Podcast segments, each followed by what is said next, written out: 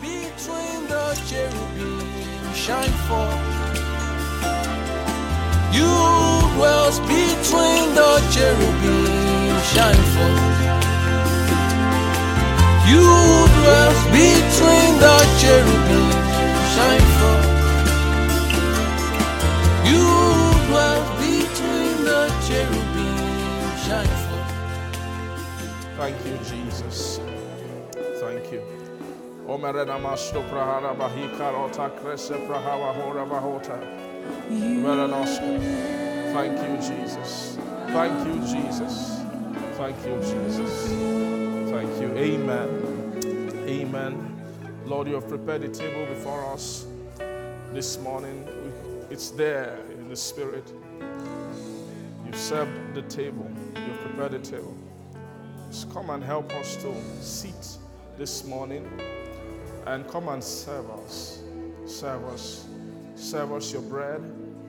Serve us your wine. The wine of your own spirit. Your own wine. Your own wine. The wine of your fellowship. The wine of your communion. The wine of your testament. Even the wine of your blood. Even the wine of your life. Come and serve it to our soul this morning as we as we move, we ride upon the wings of the Spirit. Come and help our heart to find the exact word this morning, the right utterance, Lord, with which you want to bless us. I use yield my heart to you. Help me. Bless me. Bless me. Bless me so I can bless. Bless my tongue. Bless my heart. Bless my head. Bless me, Jesus. Help us this morning. Thank you, our Father. We bring glory to your name. Worship you. In Jesus' name, we worship this morning. Amen. Good morning. You can have your seat. Thank you, Father. Glory to Jesus. Amen. You're welcome. Please just greet somebody very quickly. Say, I'm happy to see you. I'm glad you're here this morning. Amen. Hallelujah. You're blessed. Amen. Okay, let's open our Bibles to the book of Revelation.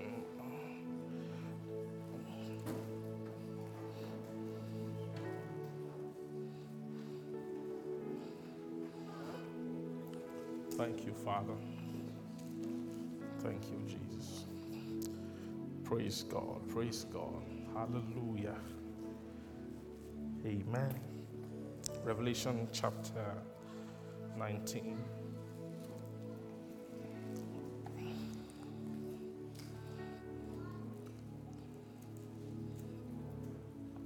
If you're there, say amen.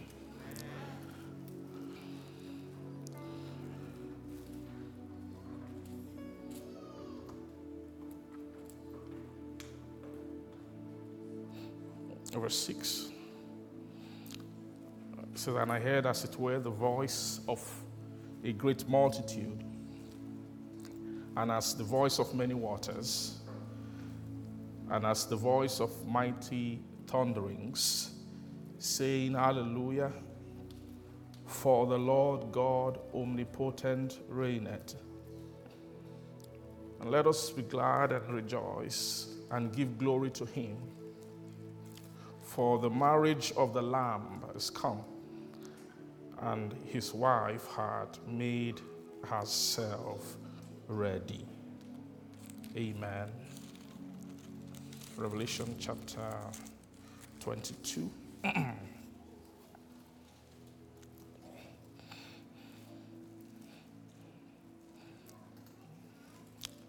Revelation 22, verse 16.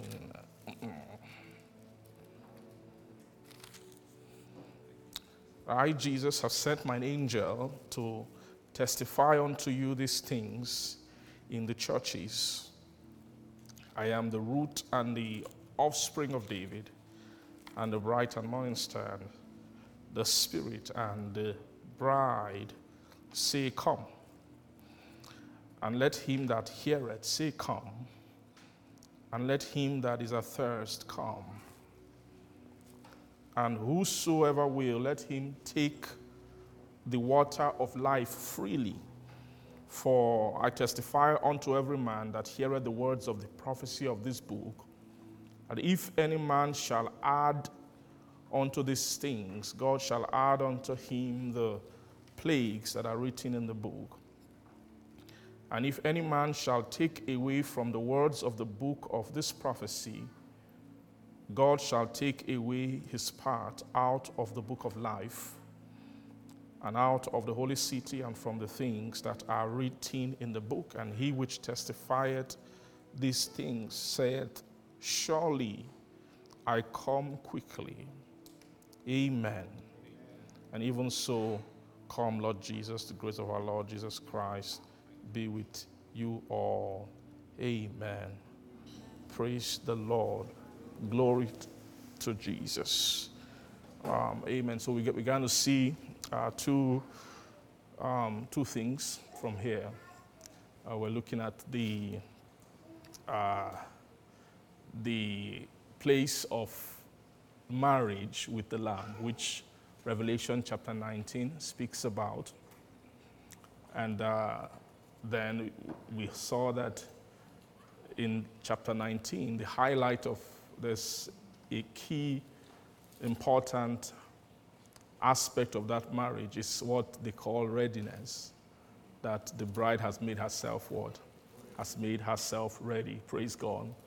And uh, praise God, we are seeing also that, that that readiness has to do with the work of the Spirit or the ministry of the word, of the Spirit. And we saw that the Spirit, the reason for the work of the Spirit is to get the or the church of Christ, the people of, of God, to a bridal state. And uh, the bridal state is the state of the soul, where the soul can begin to call for the Lord or can begin to call for the Lamb of God. Praise the Lord. Or the state where the bride can begin to call for her husband. Amen.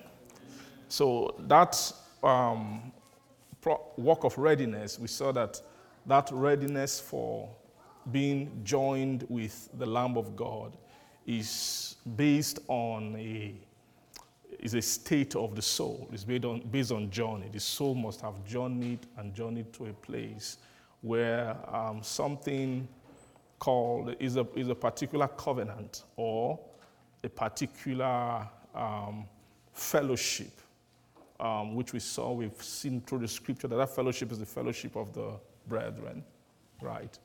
Um, that so until a soul comes to that place, that a soul is not a candidate for being married to the Lamb. Praise God. And also, the marriage of the Lamb is not an event. So in that chapter 19, when he spoke about the supper, the marriage supper, and all that, that is not just maybe one day event that you go to. It is actually an entire school or an entire process, praise the Lord, where they uh, begin to match to, to import things of the lamb's nature into the soul to make the soul, praise God, to make the soul um, fit for that marriage. Amen. So he said, Let us rejoice and be glad and give glory to him because the, the marriage, give honor to him, sorry, because the marriage of the Lamb has come and his wife has made herself ready. And then verse 8 said, And to her was granted that she should be arrayed in fine linen, clean and white. For the fine linen is what the righteousness of saints. Praise the Lord. So this the righteousness of saint then is the readiness for marriage. That if saints haven't gotten to this place of, of not just righteousness, because there is there are levels of righteousness as the soul begins to advance in the things of the spirit. Praise God um, the school of spiritual nature, which is, which is what we call the school of Christ, is the same thing as the school of righteousness. Praise God. In fact, once a soul begins to access the kingdom of God, the only thing they teach there is, is righteousness. Is righteousness at different levels, right? So the kingdom of God is not eat meat and drink, but it is what? It is righteousness and then peace. That word peace is righteousness that has made peace.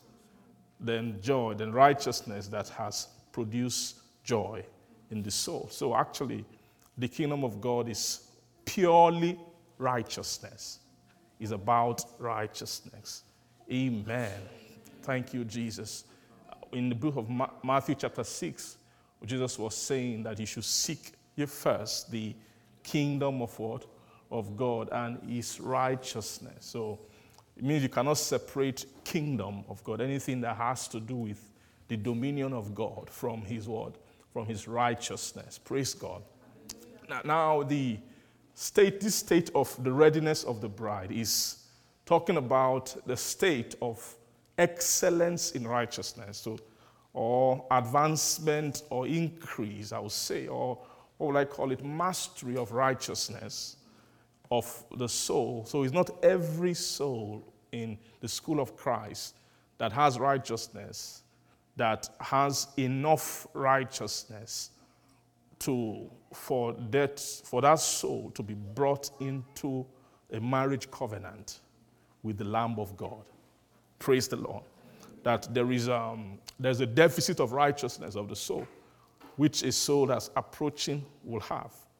And it will take a lot of work in, of the Lord in the heart of the soul to bring the soul to that state of, and the state of righteousness is qualified here. It's talking about righteousness that is as fine as linen. Amen. That's verse 8 that for unto her was granted that she should be arrayed in fine linen, clean and white, for the fine linen is the word, is the righteousness of the saint. Praise God. So when you're seeing clean, say it's clean and white, that's the um, the linen is the color is clean, is white, means no impurities. Praise God. But then, but you see the the material of the linen of the of the garment also matters, not just the, the, the color. There are three things here they are mentioning. They are mentioning the, the color, which is white. Then they also mention its state of cleanliness. So it's very clear that if it's clean, it means that this is a state of a soul that no longer touches the unclean thing, right? And we know that not touching the unclean thing is the is the final requirement for peace with God, right? And which is the end of the school of Christ. The purpose of the school of Christ is to make a soul get to a point where what they no longer what touch the unclean thing. A soul that no longer touches the unclean thing is a soul that David that was described in Psalm 1, a soul that walketh not in the counsel of the ungodly, nor standeth in the way of sinners, nor seated in the seat of the scornful. Those are three levels of uncleanness of the soul. But whose delight is in the in the aha, is in the law of the Lord. Praise God. Amen. So such a soul that has arrived at that place, the place of having a, a linen quality of righteousness, that soul is a soul that is now at peace with God. So, and it's not just linen, it's talking about fine linen. Praise God. So, so what is fine linen? Fine linen, linen actually, I don't know how to s- describe linen as a garment, but um, if it's fine, it means it's not rough. It's not rough, it's not coarse in nature. It is smooth, I can say smooth or it is, is what fine? What's the opposite of fine? I don't know. If something is F I N E, what's what do you say? Coarse, right? Is it coarse, is it coarse or coarse? I don't know. What's the pronunciation? Is it what? It's coarse. Okay, coarse. Amen. So it's coarse. so yeah, so this linen is fine. So the word fine actually means um, fine means that from there's, there's, a, there's a degree of work that has been done to, to deal with, with, with coarseness, right? And what? Um, things that are not, when you're talking of garment, garment, you can wash the garment in water. Let's say it's dirty. You can wash a garment. You can even dye a garment. You can wash it you can dye it. And you know, dyeing works both ways. You can add dye, you can remove dye. There are, are chemicals used to do that. So there is a work you can do with a garment that can deal with the how clean it is, make it clean, and also to make it white. But to make a garment fine, that linen, you must be able to tamper with the, the material itself. It's not just a work of washing and all that. It's not just about passing things through it, or just passing maybe liquid through it or something that can take away, because um, dirt or uncleanness and even coloration, dye, comes upon the material. It comes upon it. You can, you can put it on, you can remove it. Praise God. But when it comes to the, the kind of the fabric itself, it's a different kind of operation entirely to turn something that is not linen, let's say, into linen, or, or a material that is not fine. To make it fine means you have to reorder the thread of the material. Praise God. Are you seeing that? There, there has to be, it's not just a thing of just washing alone. Are you seeing? So that um, the that linen work, the linen work on the soul is the is the high is a high priestly work. So only the high priest can change the material of the soul. Do you get what I'm trying to say to you? The, only the high the priests, the priestly uh, ministry, priestly ministry can remove impurities, can do a lot of things on the soul, can, can remove coloration. You know, the soul has coloration. Praise God. Every, every soul that is coming to God, when you, when you see a soul that is in the journeying towards God in the, in the spirit, maybe going through the through sanctification process.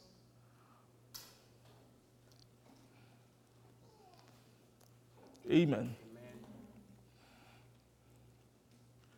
You, the, such a soul that so a soul that's going through sanctification process is a soul that has that is being delivered from worldly nature right? Things that the world has put. And what does the world do to a soul? We're looking at the soul as a garment now. What does the world do to a soul? The, the world put impurity and coloration. All right, there's impurity and there's coloration. You know, and we know the, the color of worldliness um, is purple. Praise God. So this chapter 19 is after is a flow from chapter 17 of Revelation. Thank you, Father of flow from chapter 17 then into chapter 18. Chapter 17 was the, was the unveiling of, of that spirit or that woman called Babylon, right? The unveiling of the world, or the chapter 17 is the demystification of the world, trying to introduce her. And they, they spoke concerning her name, Mystery, Babylon the Great. They now began to speak about not just her name, you saw the progress of that chapter. They had to first find her. Like, so John couldn't see her. An angel had to come and carry him into the wilderness where she was hiding. Praise God. So it's not easy to find that woman and to see her. A lot of people in the world today are not able to see her. Even though they are drinking what came from her, the wine from her, which she served, reaches them because she distributes them to kings. Amen. And that woman seated upon many waters, which are nations and all of that. Praise God. So you see, people drink her, drink her wine, but she's mysterious to them. Amen. That's the nature of, of, of the world. The, the, a worldly soul is carrying worldliness in them, but they cannot see, they can't see worldliness. Praise God. It's not easy to see worldly nature, even though the soul carries it and it's the very, um, is the very, and is the engine of the life of the soul. But the soul cannot detect the, the, the, that, that worldly nature on the inside of them. Praise God. So God had, they had the angel had to come and carry him to the wilderness where she's hiding, and then began to show then her. He, he unveiled her identity and named this mystery Babylon. This is the mother of harlot and all the abominations of the earth. And he went further and began to show her operations, which are this is her means of how she's able to, you know, to transfer her nature. And those things called when he calls when he calls her the mother of harlot and then abomination, means she's the mother of abominations.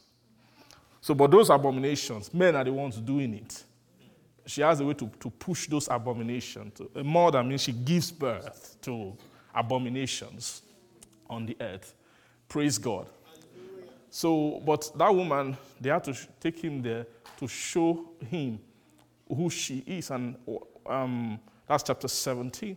Then chapter 18 now began to speak concerning the judgment of Babylon. That word judgment is, um, is first, they included how she will be destroyed and, and all of that. So the revelation from chapter 17 included the, the color of her garment, which is she had a purple garment and a, a scarlet garment. And but she was riding on a scarlet colored beast, praise God. So, so that worldliness is, or that, that this state of the world in chapter 17 is talking about purple is her main color. But then scarlet is the, is the color of perdition or destruction, which, was, which also added color to her garment. Are you seeing that? But the beast who gave her scarlet is a pure scarlet colored beast. Do you agree with what I'm saying? Is a pure what?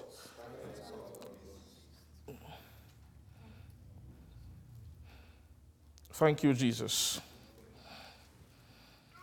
You see that in verse 3. Quickly, we can read from verse 3. Thank you, Jesus. Amen. So he carried me away in the spirit into the wilderness, and I saw a woman sit upon a scarlet colored beast, full of names of blasphemy, having seven head and ten horns. So the beast itself, praise the Lord, had the color of what? Scarlet. And then verse 4, and then the woman was arrayed in purple and what? Scarlet color, and then decked with gold and all of those things. So, so you see, this, the beast is scarlet, but she is purple and what? And scarlet. So that would tell you that she was not at the end of the evolution of darkness, that she was the, this state of the world here. This is not just the world at an ordinary state right? This is the world that has picked up additional things. You know what I mean? That, is, that has had interaction with the nature of perdition, which the beast carries. So, so the, what the beast was doing is turning part of her purple into what? Scarlet, into his own color. So she was riding on the beast then. She has, she's purple, but she's able to take some scarlet. Amen. So, so, so what's very clear that is that worldliness is purple in color. So when you see a soul joining in, the, in sanctification, when you're coming to the, to the Lord, to the house of God for purification, people arrive with mostly purple color in the spirit. So it means that the, the, the garment they are wearing is not white Praise God. The what did I say? The garment that the soul is wearing is not what? Is not a white garment. But there is a process in the spiritually to turn the garment of a soul into a what? A white garment. But when they, they've done that, there's also impurities. So those impurities are also abomination. You have to see when they spoke concerning the woman, it wasn't just about her garment. It's about also what she's full of. Right? She, they, call, they said she's full of what? Of names of blasphemy. Amen. Names of blasphemy. Then later, he said that she's the mother of harlots and what? Abominations of the earth. Praise the Lord. So a soul that's coming to God, is, it has, um, it has certain color. What is this thing about color um, in the Bible? Because this is not the first place, right? Um, that's one of the one of the, I guess one of the themes, or I, I don't know if it's a theme, but it's an aspect of, particularly the Book of Revelation, when you see. Um, anytime, anytime there, whenever there's visions of God, you, you begin to see revelation about colors involved. Like John saw such things, and he will describe different color. He described the color around the throne in the book of chapter 4 when he saw the color. When, when he turned behind to see him who stood. He described the color of him, even his color of his beard and all of those things. Praise God. You see Ezekiel's vision when he was talking about in chapter 1 of Ezekiel, where I was by the river, Chebar, and all of that. I said, and, and then I saw visions of God. You see in that place as well, when he looked up, he saw, you know, he was able to describe the color of the throne and, and all of those things. Are you getting what I'm trying to say? in chapter 4 of Revelation, it said, He that is, sits upon the throne was to look upon like a jasper, and the word is sardine stone.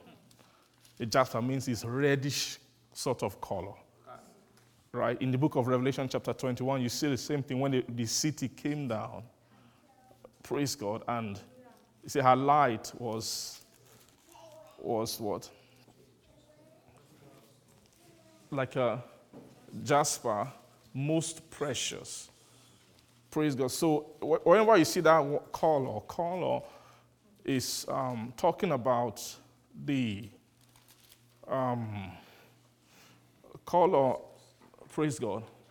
Am I making some sense to you? Yes, Are we ready for the word today? Yes, Praise God. Color um, has to do with the soul's response to light. We want to define what is color. If, let's look physically, in physics, just naturally, what is the meaning of color? And God did that thing. God was the one who made it, He is the one who designed color in the natural. Right? So, anytime you hear the word color, color just means how does a thing respond to light? Can anybody confirm a scientist? Anybody here? You can confirm it. Can you come and explain some more? I want us to get the scientific explanation a, little. Can you explain, explain it? You can try. Okay, let him explain.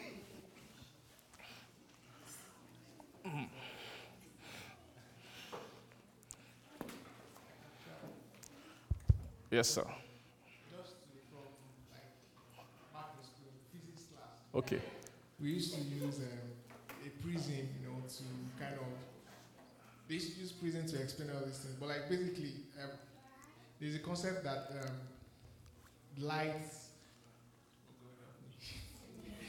but basically, there's this theory that everything that um, objects, right, does really have color. The color you see is a color from the from the rays of light from the sun. You know how they say um, the colors from the sun has all the light mm-hmm. and is the reflection on the object that will now reflect. So there's a theory that you know this thing is not really black. Is when it's because of the nature of the object that when the light from the sun shines on it, then the color is reflecting is the is the is it the refraction? I'm, I'm so- sorry, it's been a long time. It's just reflecting a part of the the black from the light, from the sunlight, basically. Mm. So if you see somebody wearing a red col- a red clothes, it's actually the red rays from the sun that is being reflected back. Uh, I know it's not accurately like correct, but just what I can remember. Thank you. Thank you. Let's please let's thank let's appreciate him. Thank you, sir. Hey, praise God. Um, how many of us did physics? Okay, okay. If you did physics in university, not not just high school. Ah, okay. Ah, there are very few of us. I, I'm seeing something. I want to describe it, but I don't want to turn this into a physics class. Huh? Well, you know we can teach physics in meeting because the Bible is the, is the light of all things. So we can teach. We've taught biology here before. We've taught, uh, praise God. Um, light is a strange thing. Light is a strange thing.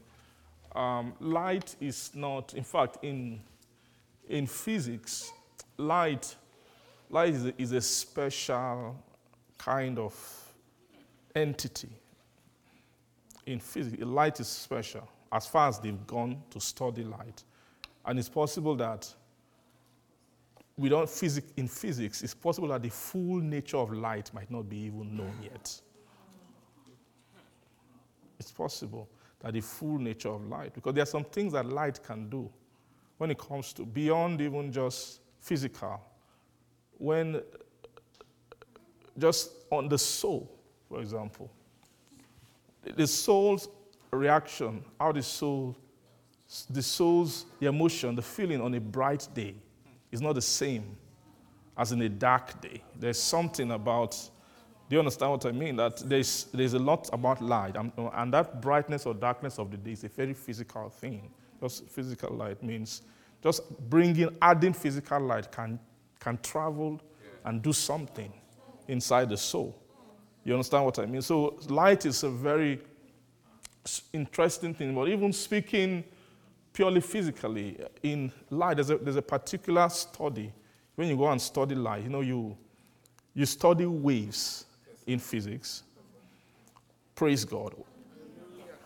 That's a, a, huge aspect of physics, is the study of waves and their properties. And then you also study matter in, in, ter- in terms of as particles.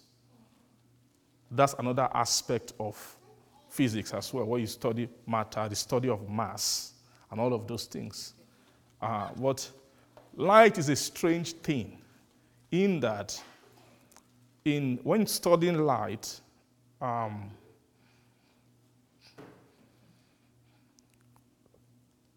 praise the Lord. Light is both a wave and a particle. There is nothing else, I think, in physics like that. It's called the, it's called the wave particle duality of light. Praise God. Have you heard, you heard that before? Praise God. The wa- wave particle duality. Light is, is, a, is, is a unique thing in physics that light it behaves both purely as a wave. You can study light as a wave. The way you study uh, gamma rays or ultraviolet rays or even sound waves and all of that, light behave, follows the principle of waves, which means it has frequency, it has a wavelength, it has amplitude. Those are, amen. I'm sorry, I'm going to too specific. Praise. So amplitude has to do with the magnitude of it, how much of the wave is present. Mhm. Frequency means how p- quickly, like the period is the oscillation of it. Uh-huh. Praise God. But wave also be wave is light is also a particle. You know, light, light is also like is almost also like mass. When you hear protons, for example, proton means the, the quantity of light. Like here, there are a certain number of protons in this room that the light bulb is discharging proton. It means that it means light is also something with mass that you can weigh.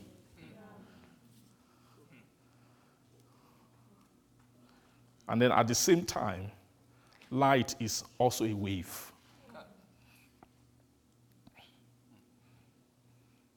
Praise God. So when I when I, I was thinking about that and I realized that this is actually it's a pure metaphor of spirit of light spiritually. That light spiritually also has the same kind of amen, the same kind of ability. Right? Means because of its wave property, it can carry information.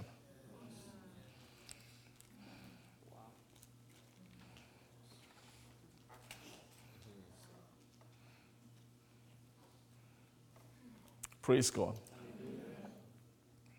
Now, when it comes to color, like he was saying, that color is the is the property of a thing, of how a thing responds to light.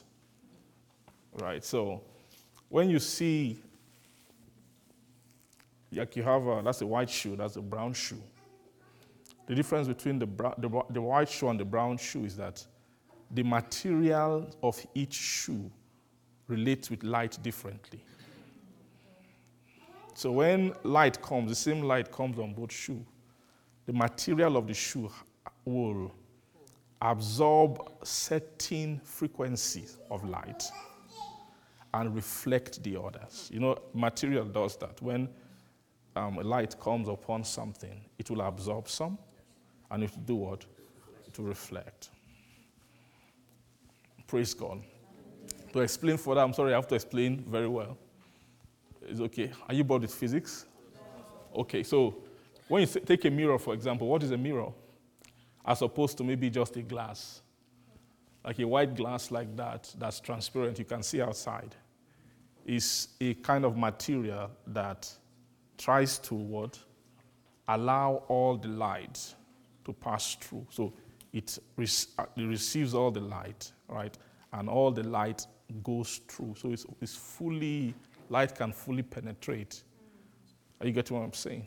Aha. So, so if you shine a light into a pure glass, you might never get that light back to just go outside. That's why if you want to bright illuminate your house, you get a clear light, a clear glass. Window is that kind of glass. It's just glass, light comes in from the sun, and then your whole house is full of light because of the sun. Praise God. But if you take a mirror and face a mirror outside, inside your house, when the sun is coming, what will happen? Your house will be entirely dark. The back side of the mirror is dark. Because when light is coming, it will take all the frequencies in the light. Light wave has multiple frequencies in them, different frequency bands. Now, when you shine the light to a mirror, there's something, a material they use to coat the mirror. The backside is a material that does not allow any frequency of light through it. And when it comes, it will reflect everything back. Everything you, you send to it, it will reflect back. That's the reason why you can see yourself in a mirror.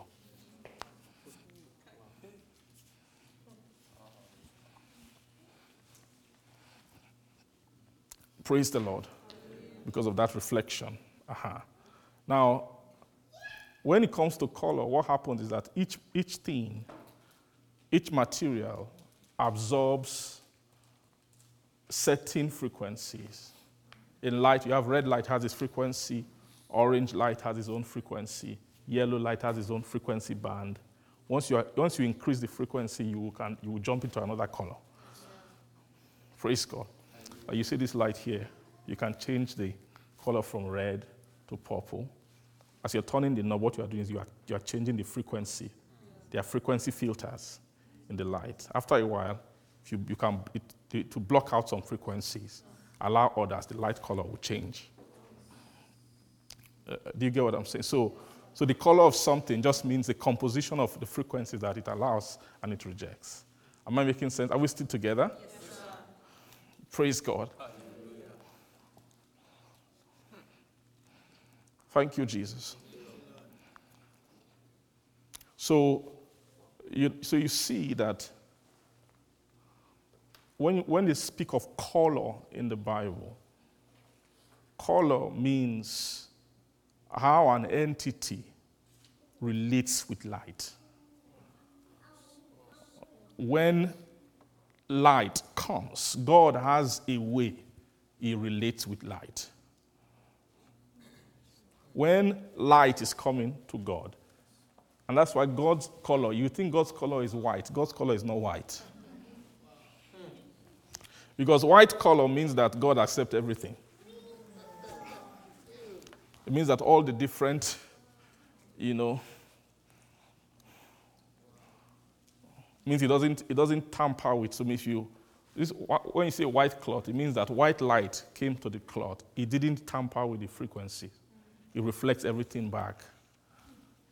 So you, it maintains, you see white color. You know what I mean? Uh, but when it comes to God, God is not like that. Because God hates some things and God loves some things.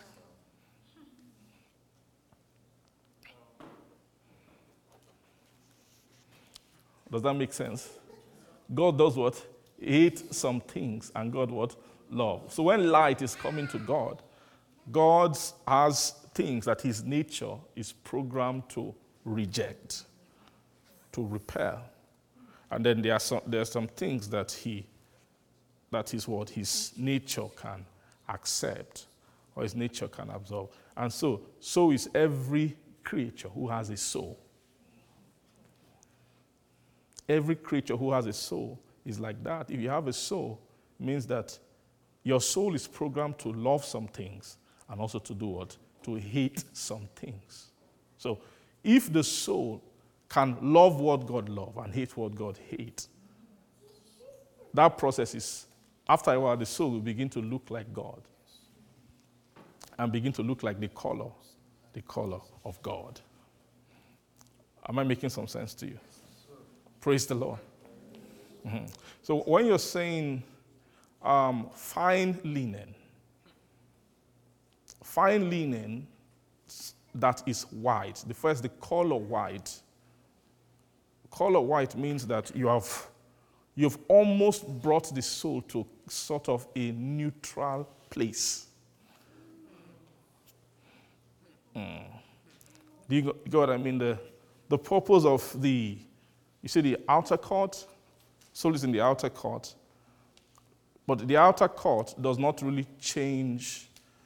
Um, let me just say the outer court and the holy place, the purpose of the outer court and the holy place is to is to undo the to undo impurity and coloration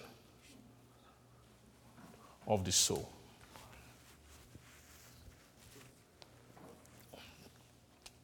To undo what?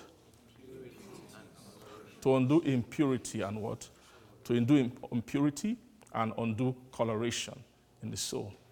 If a, if a soul wants to enter into the holy place, according to what they told Moses in the book of Exodus, there is a priestly garment which they have to wear upon the soul, right?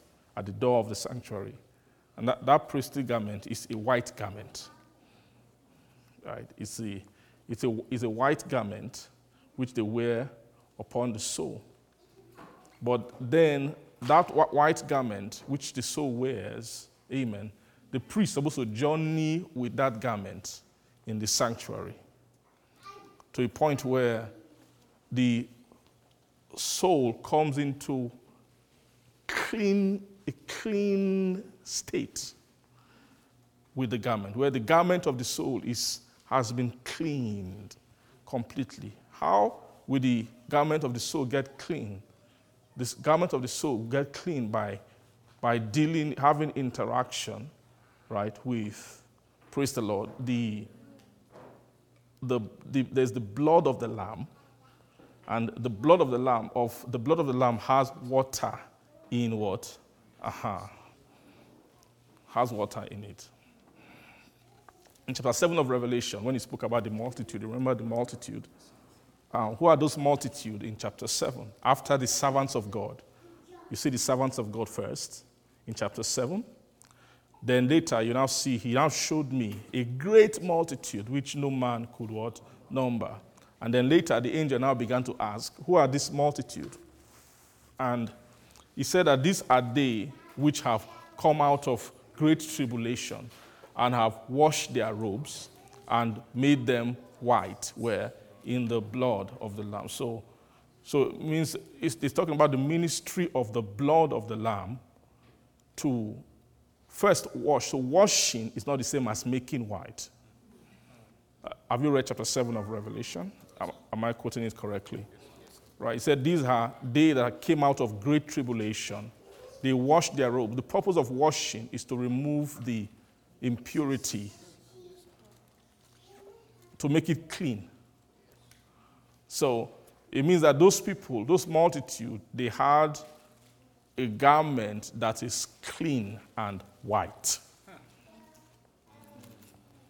They washed their robes and made them white in where? In the blood of the Lamb. So you're seeing a progression. Entering into the sanctuary, you receive a robe. That's one of the things. If you have time, you can go and read it in the book of, of um, Leviticus when they were describing how to, to, to commission priests into priesthood. When Moses told Aaron, when you take your son, this is what you do to them. To, he told them what they will sacrifice for them, how they need to wash them with water at the door of the sanctuary. They need to pour, put the garment of them, they need to pour oil upon them. So that's when they receive their garment, is for entrance into the sanctuary. Praise God. But there is an operation of the blood in the sanctuary which every soul must do. And that operation is the, after you receive the robe, you must find a way to wash it and then do what? Make it white. Wash the robe. So they washed their robe and made it white where? In the what? Blood.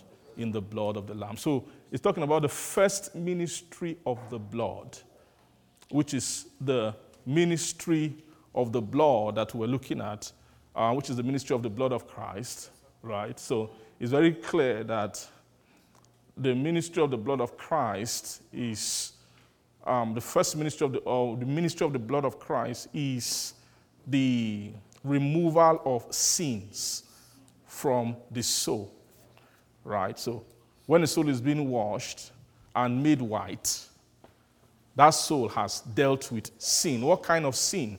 The sin which the world has put upon the soul. Or with sin which, through interaction with the world, the coloration and the uncleanness that the soul has come into by what? Interaction with what? With the world. Praise God. So then his soul will then arrive eventually at a point where um, all the washing has taken place. I mean, you can begin to connect scriptures together to what I'm saying. Amen. That's a ministry. Praise God. Is the, the, the fulfillment of that ministry is what the high priest will come to do in the sanctuary.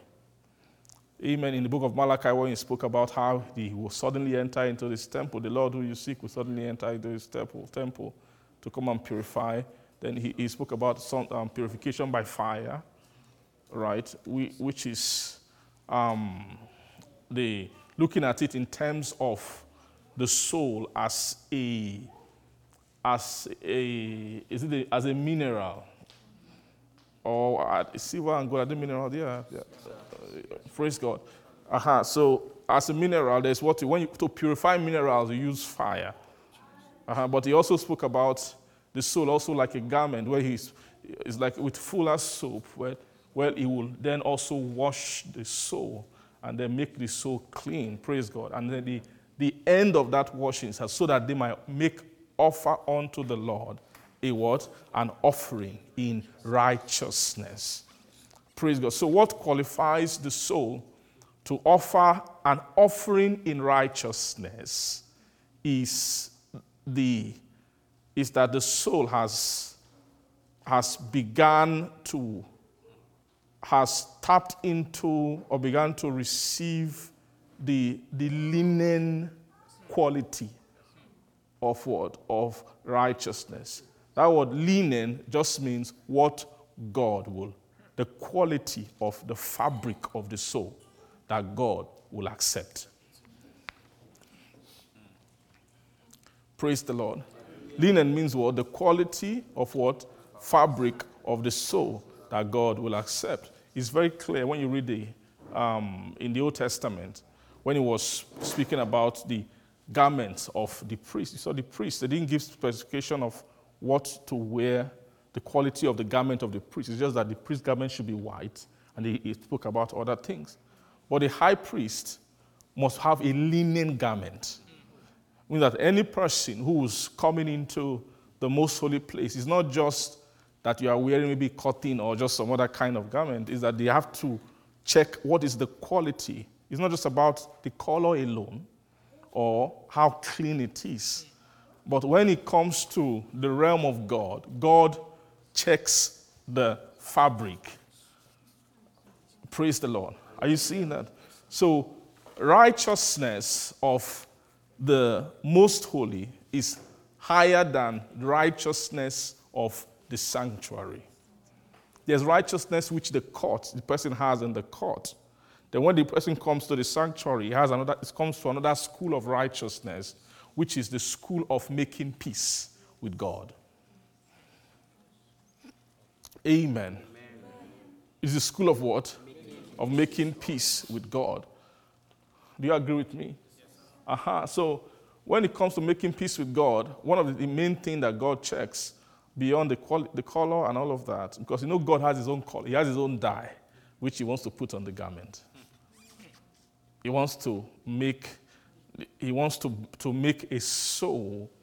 After a soul has washed their robe, their blood has washed their, their robes and made it white in the blood of the Lamb, there will now be a further season, which is when it comes to the season of the harvest of God. Such a soul in the ministry of, of, of God's life, which is the ministry of everlasting life, is a ministry where they will now take that same garment, that white garment that is clean and white, and linen garment, and dip it in blood. When you see Jesus, the, the, the, the, the lamb who's married. Let's see this chapter.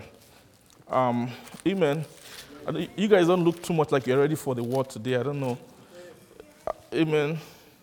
Is this what you came for? Is there, is there something else that I'm missing? Are you sure? Are you sure there's nothing else we should, we should be doing instead? Am I doing the right thing? Yes, Are you sure? Okay, praise God. Okay, let's read. Let's read it. Amen. Amen. Revelation chapter 19. So, so after he spoke about the, the readiness of the lamb, am I correct? Then let's go down to hmm, let's go down to verse verse 11. That's same chapter 19, verse 11. If you're there, say amen. amen. And it says, And I saw heaven opened, and behold, a white horse and he that sat upon him was called faithful and true. And in righteousness doth he he doth judge and then what make war. So what, what who you are seeing here in verse 11 is is another is a I think if you can remember Brother John's question on Wednesday, um, your question, sir. Praise God. Right? John chapter 16, right? We're seeing, we're seeing the progressive ministry of the Spirit. Praise God, the, the ministry of the Spirit. Um, and we saw that what he was saying, that he said when that Spirit is coming, he will convict of sin. And we saw that that conviction of sin is actually convicting soul of faithlessness or a state, the state of faith, whether they have faith or not. Then so the next one is righteousness, because he is going away and the time of seeing him spiritually was coming. So that righteousness is talking about the season of righteousness, which is by revelation. which is what it will reprove the world of that righteousness. Then the last one is judgment. And we said that judgment is another thing. Judgment is, is a higher level. Is the, the school of judgment is the school of mastery of righteousness. So another way to put it that the school of judgment is the school of lenient righteousness. Am I making sense to you? That's, that's the school of, right, of judgment. The judgment is also righteousness. But judgment is talking about is the is the is the you begin to teach the soul the usage of righteousness. There is to teach the soul the the usage of God's righteousness, to introduce the usage of God's right, because righteousness sits in God as judgment. Do you understand what I'm trying to say? It righteousness does what? Sit. There is something about the that the mind of God adds to righteousness. When you a soul who is has received stature in Christ will have a sense of right things.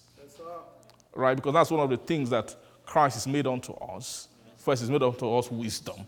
Then it's made unto us righteousness. Then after righteousness, then sanctification, and then what? Redemption. So there's righteousness that becomes, that is then sanctification. Righteousness that has been gone through is full sanctification process. Do you get what I mean? And after a while, the end of righteousness is by time righteousness becomes redemptive. So, right, redemptive righteousness is not just a, a, it's not just a latent sitting righteousness. But the redemptive righteousness is is righteousness that is, that has, that is, being, that is being applied to the work. Yes, is righteousness that is redemption is the redemption is the effect of righteousness.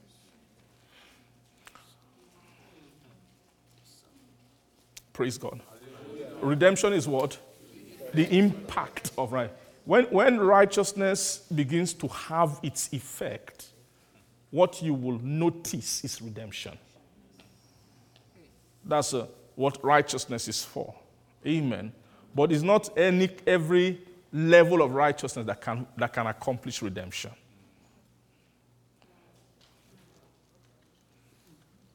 They will be installing righteousness in the soul, but the soul is not really being redeemed yet.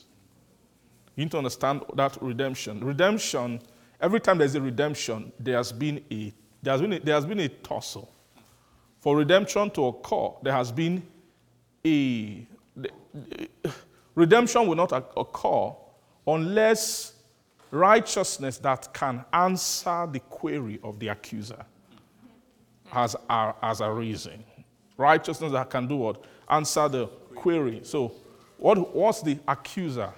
The accuser of the brethren, right, which they spoke about in Revelation chapter 12 right? The, you know, when, what made the accuser fall? You know, he took a spot in the air. From that place, he's defining the cause of men, giving them way of life.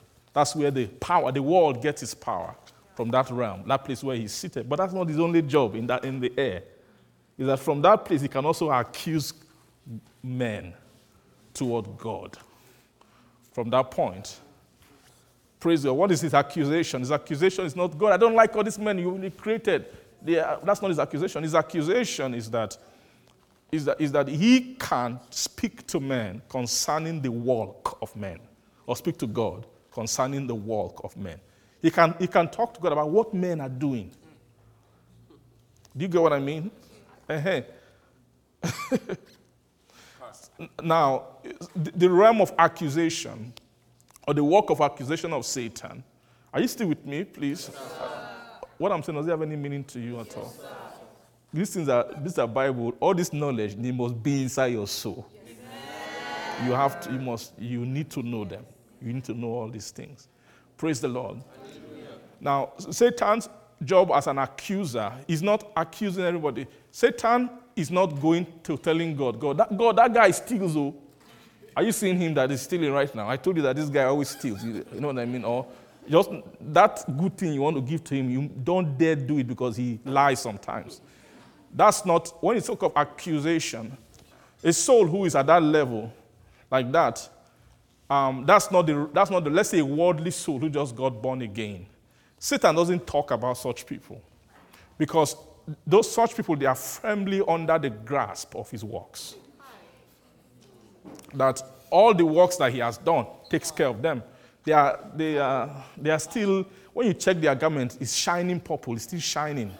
It's not just, are you getting what I'm saying? They, it's still, they are still shining purple in the world. Praise the Lord. Do you get what I'm saying? So those are not the guys that he accuses. He doesn't need to waste time accusing such people because they are not a threat to his position and what he's doing. The point where Satan begins to feel threat of his position is when people who they call brethren in the spirit begin to emerge. So, one of his main job as his defining cause for men and all that is to accuse brethren. So, anytime a soul rises into the covenant of brotherhood, you just found a new adversary that you just came to. You, you move into the, the season. You have, you have shifted your soul into the area where Satan drags with men. That dragon who was, who was waiting for the woman. That, that is the place of an accuser is a dragger. Is somebody who is who, who he's not he's fighting. He doesn't want to give an inch at all. Why? Because of your once the soul begins to come into the covenant of brotherhood, he knows what the next thing is. He knows that, that very soon they will begin to talk about marriage for this soul. So, so it means that a soul being accused by Satan is a, actually a, is a badge of honor in the spirit. it means that you have done something, right? That you have, you have done something where in the, you, and see, where, where they can table you and you can be a discussion. It's not everybody that they discuss in that area. You get what I'm saying? Do you understand what I mean?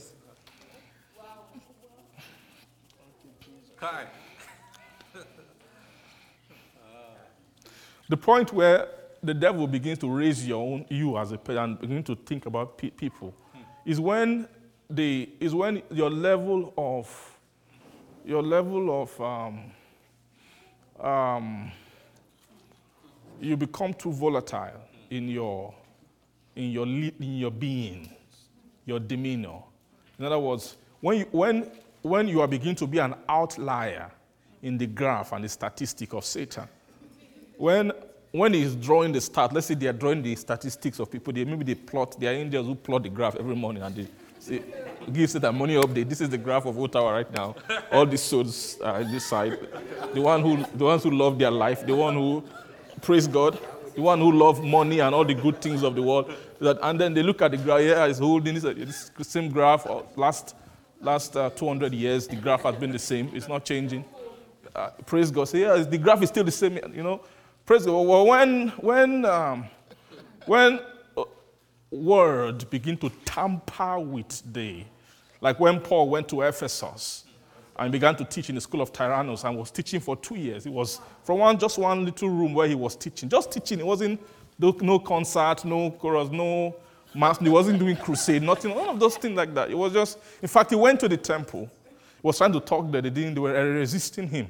So he now just went to one guy's house called Tyrannus and just began to teach in the guy's house. For two years, he just kept teaching. From teaching and teaching. From that place, the Bible says the word of God grew mighty mightily and prevail. There's what you call prevailing of the word.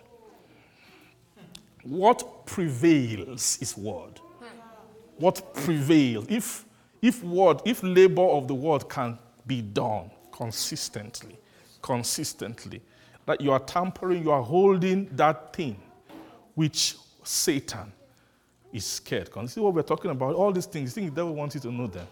He will do everything you, that he can to make sure that these things are not said. He will do everything. He will destabilize your heart, make you feel one certain way. Make you, he will do everything, everything he can, just not for the door of utterance. When every time there's always a fight for utterance at this level.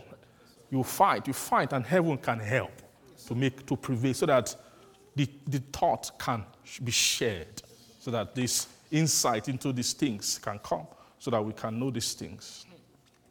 Praise God. From just teaching, as, as Paul was teaching and teaching and teaching for two years, it began to affect commerce, began to affect the economy, began to affect their goddess, Diana, who they always worship.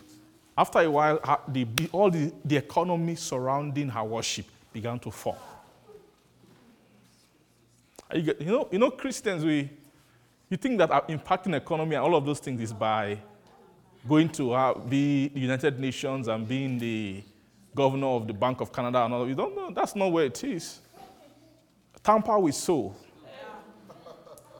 That's where it is. That's the string, the, the padlock that holds money and all those things is souls of men.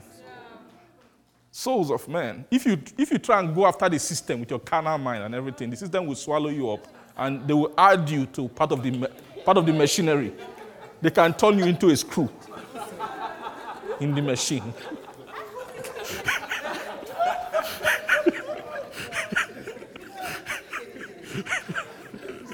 Praise God. You can become a screw, a part of the, before you know, you have become a, a part of the machine that you want to, to go and change. A lot of guys who go into politics, thank God you know send them. They want to go and change. After a while, they, they will be the guys who what? A key component of what? So, so it's not by those things. It's not by the, you have to you have to you have to shake the you have to shake the the the the, the power behind the system is the, the devotion of souls. There's a way that the church can tamper with the devotion of souls, it can shake the Canadian economy. Things will just begin to change when you just begin to look at things, even in the, in the national scale, after when sufficient people are beginning to gain liberty. Are you understanding what I'm saying? so that's what happened in Ephesus. All the, the people who, the, the ironsmiths, the silversmiths, the guys who, who have occupations surrounding the idol of Diana, after a while, people were no longer interested in her. Why? Paul was preaching another being. Another being to who, who Diana is nothing the attention of people began to shift. Are you getting what I'm trying to say? So, so in the world, so I was given an example. Let's say in someone like Ottawa, maybe they plot the graph every morning. To devil, this what is this region now, the souls are like this. And then after a while, they see that they now begin to see a few abnormality that there are some souls who don't who are no longer following the trend anymore. That are you getting what I'm saying? That when it comes to certain area, there are some so, so, some, some souls have become volatile. In other words, you, they, they've lost their predictability. The kingdom of darkness, they bank on predictability. That they don't, it doesn't matter what, how many years you've been a Christian, which church you go, how many years you've been in church, whether you speak in tongues, how many languages you, you speak in terms of, maybe you speak language of angels, seraphim, some people have speak language of cherubim, some people speak all kinds of Praise the Lord. They don't, no matter all of those things, we know what this soul will do given these circumstances. Why? Because they always do it. Men like him have been doing that for thousands of years. It's a sure banker how men will react, react based on, on certain things. Are you getting what I'm trying to say? Amen. so to, to there will be souls who by by by advancement in righteousness, we begin to experience such a great outlier effect that it will disturb Satan. And tell Satan, these guys have been, they have broken free. They have they are a, they are a glitch in the system. You want to use like matrix terms. Like these guys, they are are you getting what I'm trying to say? It's like like Matrix is a good example, right? Why were they fighting Neo, all those people? Why were they not fighting everybody in the world? Because everybody were enjoying the Matrix. They were just life is going on as usual. They didn't know what was going on. So the guys who, who Satan himself is, becomes a personal adversary to are those people who are becoming glitches in the system, who are not flowing with the algorithm of the world.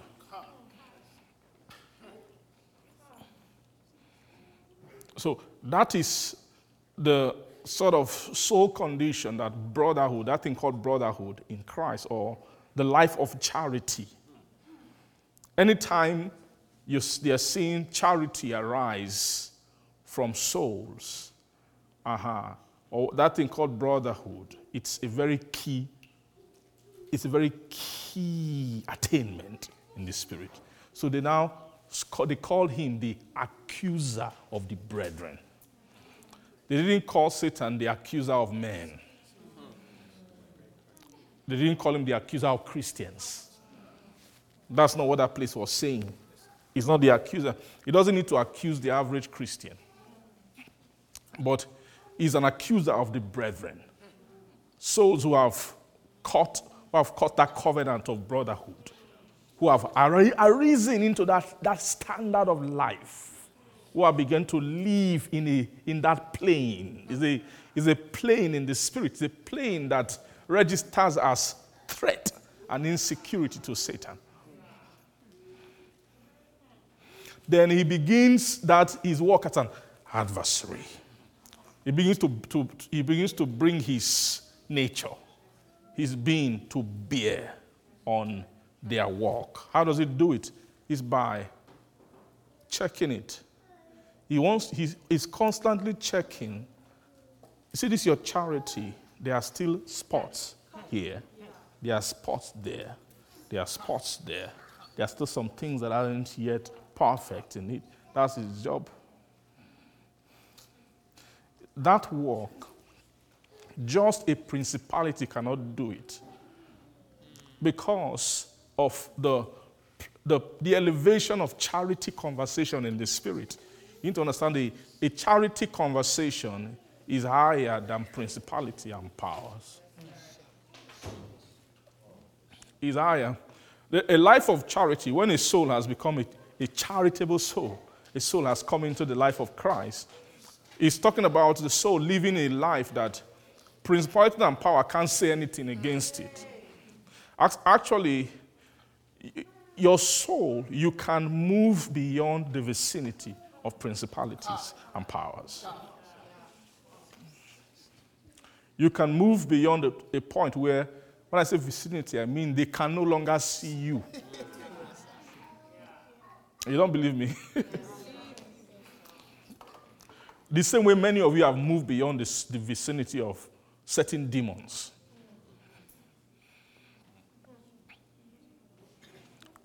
There are some demons from your village that can no longer see you.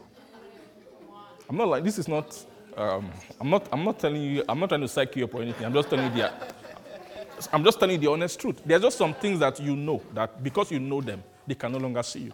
Because of some level of agreement you have made in your soul.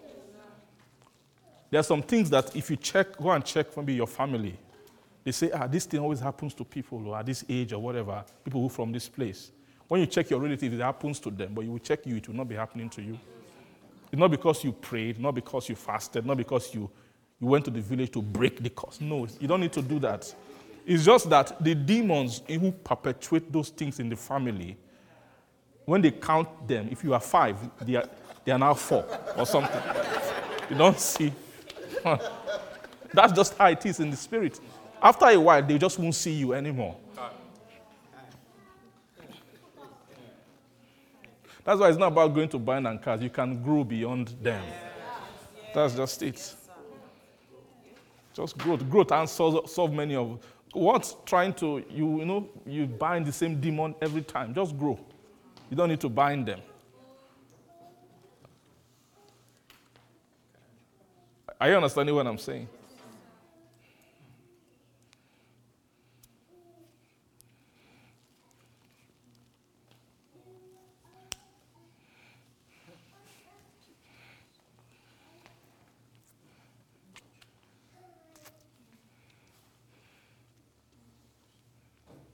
Do you believe me? so you believe, in the same way, your, your soul will grow to a point where not just demons, principalities, powers will no longer be able to see you.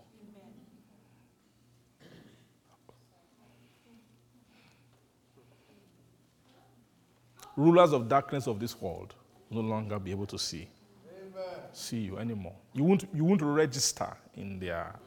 Uh-huh. You get to a point where spiritual wickedness in high places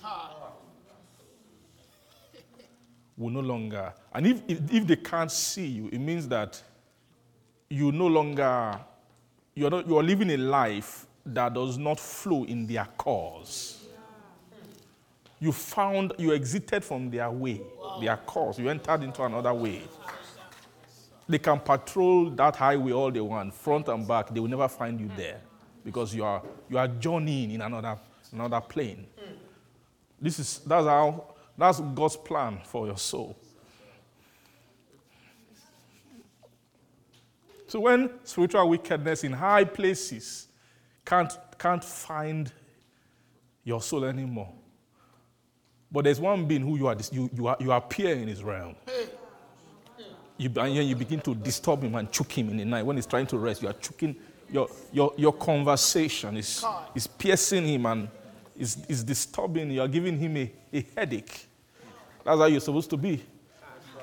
That's the problem. That's, that's the thing with brethren. Brethren have begun to, to give Satan what? A headache. They have begun to praise the Lord. They've begun to. Amen.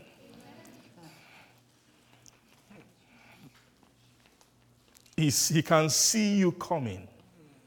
He can see, you know, he's watching their arising, he's watching the ascension. So he can see. When a soul begins to get close to him, he can see it. Amen. So, so this accuser of the brethren who accused them day and night, he doesn't get tired. He constantly accuses them is because they have arisen to where? To a place where in the spirit. Praise God. Thank you, Jesus. Praise God. Am I making some sense to you? So we're seeing that righteousness, Christ is made unto us right wisdom, righteousness, then what? Sanctification, and then eventually what? Redemption. And you see, um, redemption is what? Is the is the effect of what? Is when righteousness is working. You see redemption begin to what? To take place. Redemption means the redemption means a soul taking stride into God's ownership of them. That's redemption. Is you are you an advancement towards God's ownership of you, where you can you can by what you are doing with your soul, you are enabling God to lay claim on you. So it's very clear that real redemption doesn't really start until the soul has moved into the realm of judgment. right? Because realm of judgment is the realm, that is what Satan sees. The threat to Satan is, is, is growth in judgment. When a soul can begin to judge. You know when you say, judge is judgment? Judgment is what spirits do, not spirit as invisible. Spirits at that realm, are Say God who sits in the congregation of the mighty, then he judges among who? He judges among the gods. So judgment is the activity of the most holy place. And is only given, judgment is a property of high priestly stature. The Urim and the Thummim, which only the high priest has, which the, the priest doesn't have. The high priest have. The Urim and Thummim is the symbol of judgment judgment. So only he carries it because he's a being of the most holy place. Amen. Urim Thummim means light and perfection. Light and what? Perfection. So Urim Thummim is when the soul no longer doesn't deal in light alone, but the soul deals in perfection. That is, that is the difference between righteousness and what? Judgment. Amen. Amen. That's the difference between what? Righteousness and what? And judgment. Aha. Uh-huh. So a soul that has righteousness but no judgment is such a soul. Such a soul is an actor in the spirit, but is, is acting with respect to light. Right? Is acting with respect to anybody who can, who can act relative to light is righteous. That's what righteousness means. Righteousness means acting, movement, motion, walking according to, in alignment with light. That's righteousness in the spirit. But light has grade. There's light. And it's what you call the perfect light. There is a perfect light. So living or having a soul being able to act according to the perfect light is what you call judgment. Judgment is diff- in the spirit is different from just righteousness. The comparison of righteousness is light. The comparison of judgment is perfection. In the realm of judgment, what judgment approve is not whether is he okay. No. Judgment will say, is it perfect? That's the, that's a query of judgment. Judgment is, is, is, is trying to, is trying to what? The, the only thing that answers judgment is perfection. Are you getting the sense of what I'm saying? Are you sure?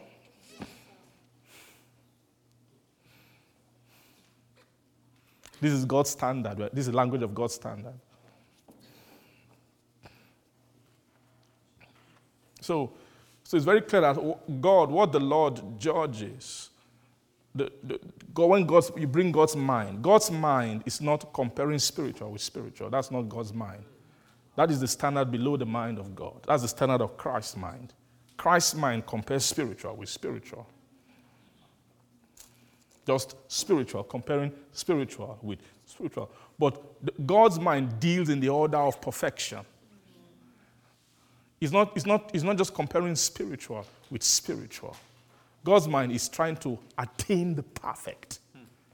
Judgment is for to. The purpose of God's judgment is to produce perfection. Is the production of what? Perfection. Praise the Lord. Did any part of that minister to you? Amen. So, so, one, so we see the light of the high priest. He has both light and has what? Perfection. Amen. Amen. Praise God. Praise the Lord. So the, the accuser of the brethren is he's thinking in the order of redemption, which is not just a soul that has some righteousness alone, but a soul whose righteousness is gaining composition, or who's, who's a soul who is charging to a point where their righteousness has a composition in the, in the eyes of God.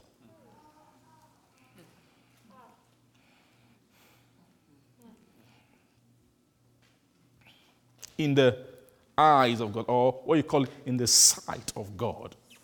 So when Jesus was walking in Galilee, that three and a half years' time, by that time, Jesus was, was already walking in the sight of God. Why? Because Jesus at that time was, was operating not just with righteousness. If you met Jesus at 20, 25, 26, 27, you see, you see the being of righteousness.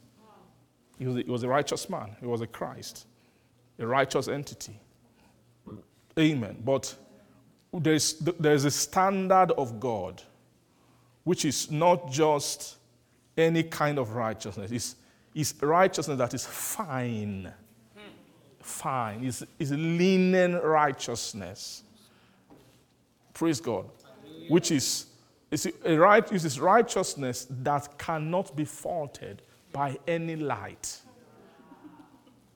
There is some light that they might bring to a Christ that can still find some things that are fault. But when you see a soul that is fine, a fine soul is a soul that there is no light that can fault their righteousness.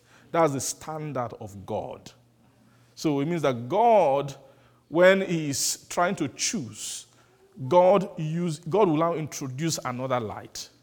The light God brings is what you call the perfect light, which is the light, which is the other light. When in your light you see light, that which you are the fountain of life, for in your light we see light. That, that other light, which, which is the final light of God, is the light of perfection, or is the light of what?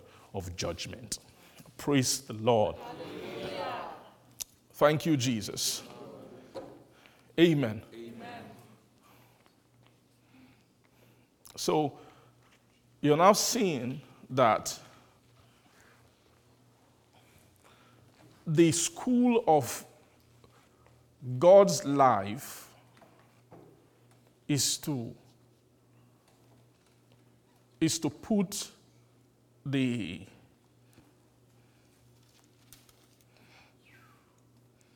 is to, is to immerse the soul into another dimension of the blood. The soul have washed their soul, made them white in where? In the blood of the Lamb. Am I correct? They washed their soul, made them white in the blood of the Lamb. They washed their robes, made them white in the blood of the Lamb. But there is now a further ministry, which is a ministry that has to do with this other being who is, who is descending from the perfect realm. The, the, the being who is coming from the perfect realm. And you will see, you will, when he's coming, you can detect his perfection. His perfection is, is, is also determined by his garment. Praise God. His garment also speaks concerning what? His perfection. So the marriage of the Lamb is talking about how a soul can can also come into an estate in the light of perfection. Praise God. When he saw Jesus approaching, this revelation quickly, chapter 19. when Jesus was, okay, let's see, let's, I think we started reading from verse 11, okay. After the marriage, right? He said, And I saw heaven open and behold, a white horse, and he that sat upon him was called faithful and true. And you see, in righteousness he doth what? Judge. So he doesn't have righteousness. He doesn't just have righteousness, but in righteousness he doth judge. And then what? Make war. Those two things are, they're talking about two aspects of him his everlasting estate and his eternal estate. Those are the two things. In righteousness, he doth judge, and then what? Make war. Judgment is talking about, so someone who, we spoke about righteous judgment, sir, on Wednesday, right? So it's very clear that a soul who uh, will prove the word of, of sin then reprove the word of righteousness, then he will reprove the word of judgment. That word judgment is talking about the, the final reproof. That's the final aspect of the work of the ministry of the Spirit, which to make a soul able to judge in righteousness, right? In righteousness will he judge and then make what? And make what? So that judgment means that he's a soul that has everlasting stature. And now, you can't, God, God can never make war without, before, without judging. We're talking about that's, that place of making war is not, is, is not, is, is the, uh, making war is the, is, and the attribute of the reign of judgment.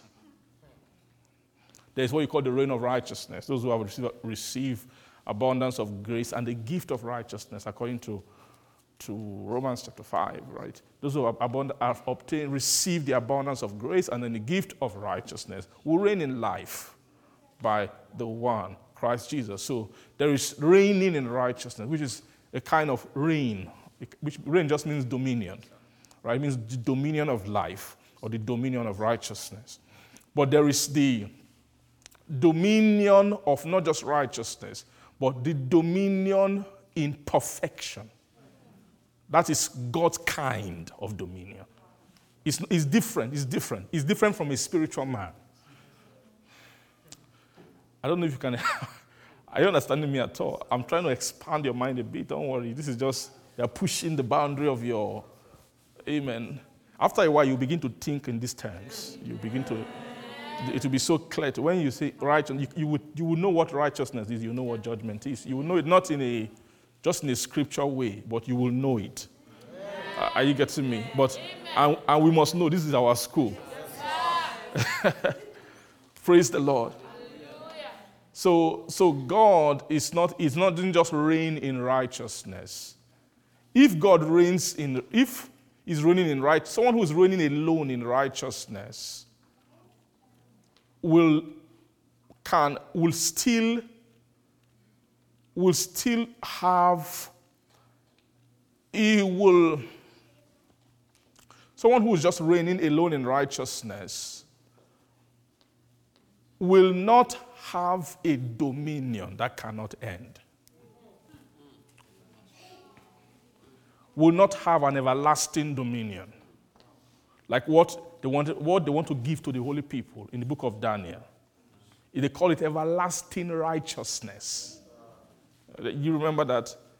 But after he has first of all made an end of sin, you go and read that in the book of Daniel, then he will now bring in everlasting righteousness. That everlasting righteousness is talking about judgments is that a person as a judge, so you're, talking like if you want to use a legal, a court of law, for example, you're, you're almost talking like the difference between, there's a difference between a lawyer and a judge. It's not perfect, but just something like that. You know what I mean?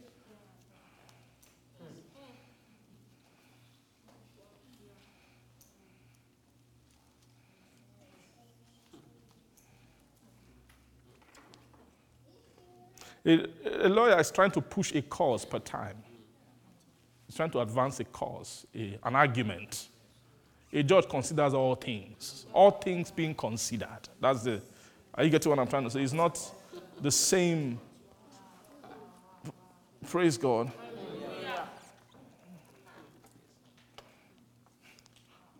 The judge deals in perfection. When you're talking about a judge, is somebody who you can put a life in his hand and he can weigh it.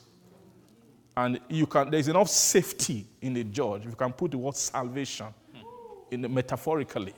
A judge should have, is, have enough salvation that you can, you can commit a soul to his hand, a life to his hand, and say, We trust you with this life. Whatever you, are, you say about this life, we'll accept it. A, judge can send the, the person to the electric chair. You can, or you can send him to life in prison or for some years, or you can send him home. Imagine such a power.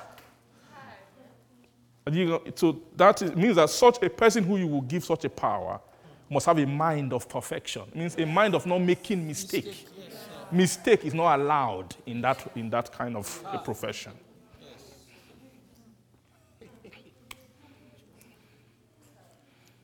You just can't. You can't make mistake. You can't say, "Ah, well, we killed, we killed him," but uh, uh, we was like we should have actually killed him. It's just, uh, well, that's too.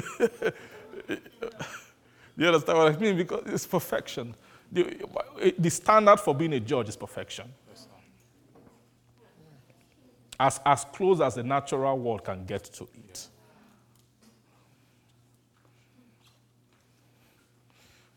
If you look at where they confirm maybe Supreme Court justices, if you watch any of the confirmation process, you see the guys who are asking questions, many of them are lawyers themselves. They practiced before they became politicians and all. Praise God. On, this, on the spot, I, I used to wonder that thing. On the spot, you ask, you ask the judge about a case. Just mention the name of the case. They know it by head. They just begin to talk about the case. They'll tell you this was what the the judgment was. They will tell you details of the judgment, what the, the judge who judged was thinking. Precedent upon, upon precedent upon precedent upon. They've studied. They don't not study the letter. They study previous interpretation. A judge should know all. A judge should know what? Should know all. That's the standard of a judge. So if in the natural world it's like that, when we're talking about God, who is the judge of all, that what is his own standard? How does he, how, what standard does he hold himself to? You understand what I mean? So, so it's for a soul to enter, when they tell you they are calling you to that realm, to that world, you need to know what they are talking about. We're talking about thinking in the terms of perfection.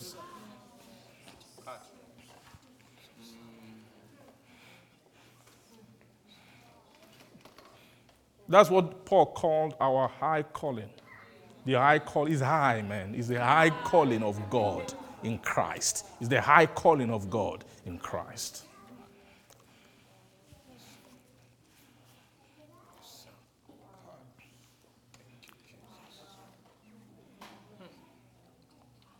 Are you getting what I'm saying? But when you see a lawyer, a lawyer, a lawyer can interpret law too. He can, he can make a case. When you, in a particular matter, he can tell you. So, so the lawyer also uses light, but it's not the perfect light. Even the judge doesn't expect the lawyer to have the perfect light.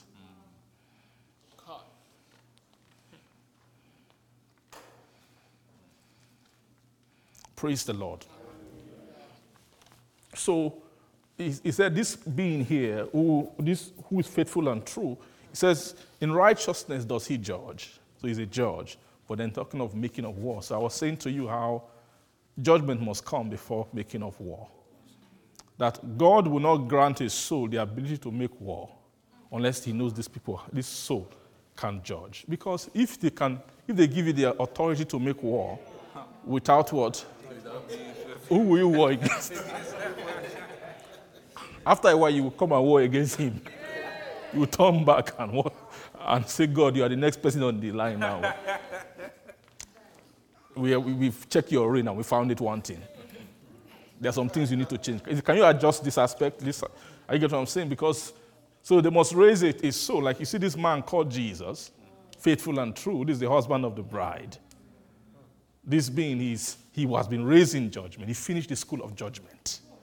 Then that aspect of making war, the ability to make war was granted to him on that day in Hebrews chapter 1.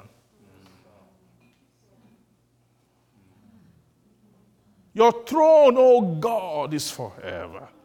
The scepter of righteousness is the scepter of your kingdom because you love righteousness and hated wickedness. That was, loving righteousness, hating wickedness is judgment. He's talking about the absolute love of righteousness and the absolute hatred of iniquity. You finished those causes. You've, you've hated everything I hate. And then when I look for everything I love, I'm seeing the love or those things inside you. Therefore, God your God has anointed you with the oil of gladness above your fellow.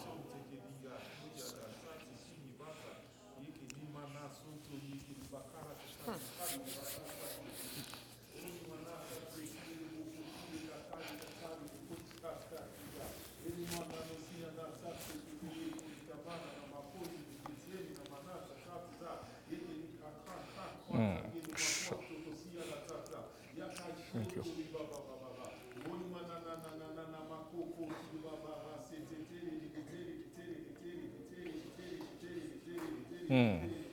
Thank you. Kali Kebe.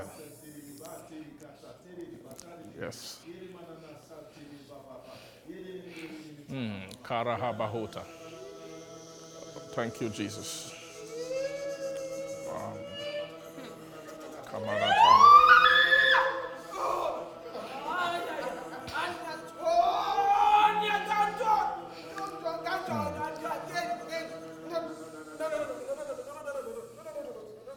Thank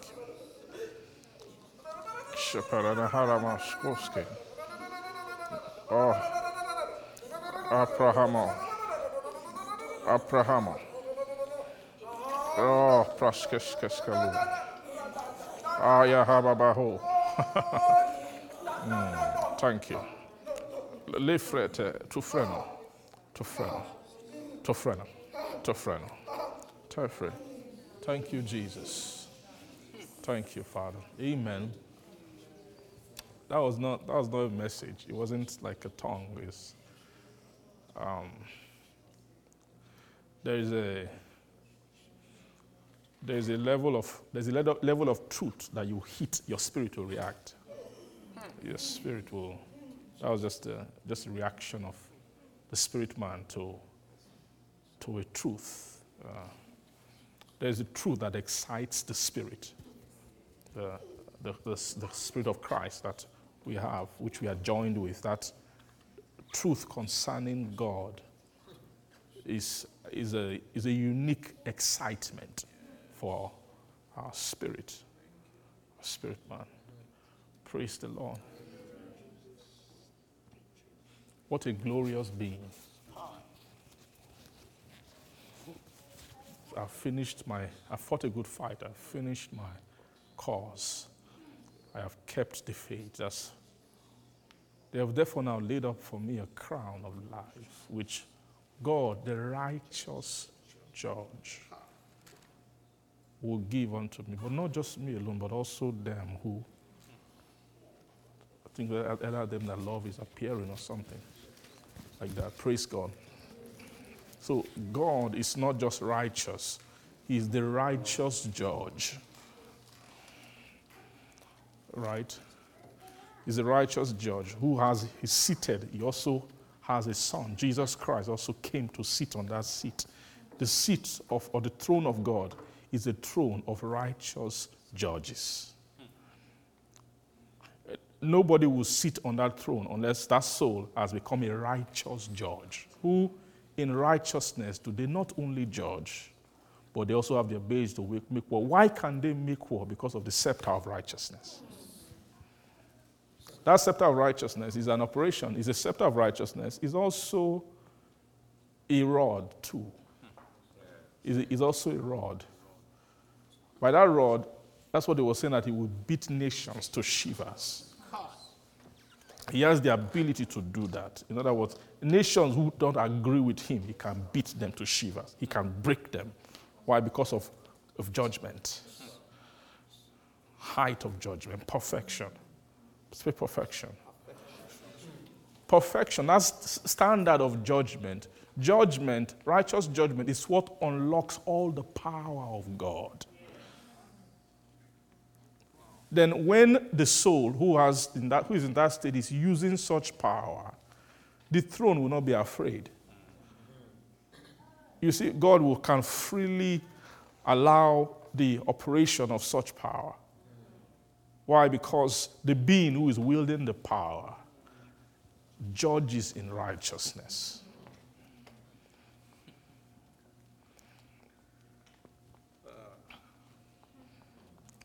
What I'm saying, is it true?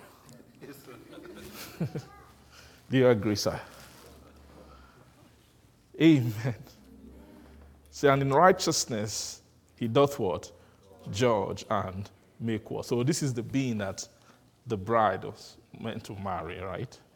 And verse 12 says, His eyes were as a flame of fire, and on his head were many crowns. And he had a name written that no man knew but he what himself. What is the meaning of many crowns? Many crowns. Those crowns are crowns of life that when you trace any in him, when you trace any aspect of God's life, you in him, you will find that that life resolved to the crowns. The crown means the the finish. He finished all the all the the aspect of God's life, all the different um, you know, what do you call them? Areas of specialization. You know, in God's life has different areas of specialization that He accumulated all the crowns of them.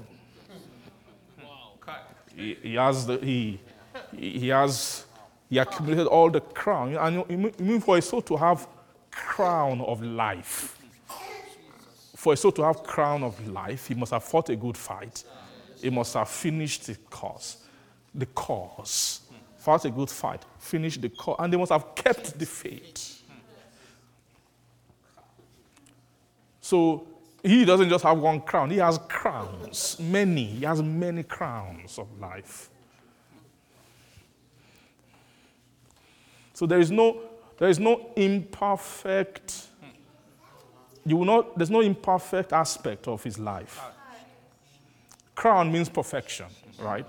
Crown just means perfection. What crown? The crown upon the life means that this thing is perfect. Every aspect of his life is what? Is perfect. Praise the Lord.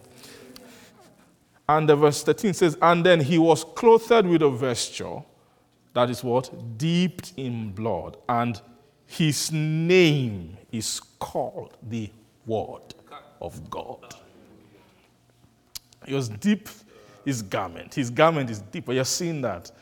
So it's not just pure linen white. No. They, they have dipped his garment, his vesture in blood. Where did that happen? Which school did they dip the garment and the vesture in blood? It's the school of what? Marriage or or the school of everlasting life. Is to take a a, a, a, a linen, pure linen, white linen that is pure and white.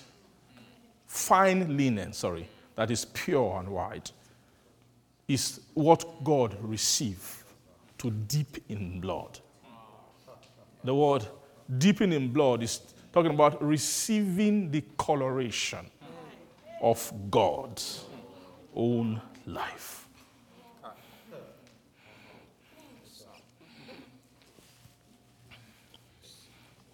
So it's very clear then that you see he has to coming into the coloration of God's own light. That vesture, when it's deep in blood, of course, is going to have the redness, the color of God's life, right?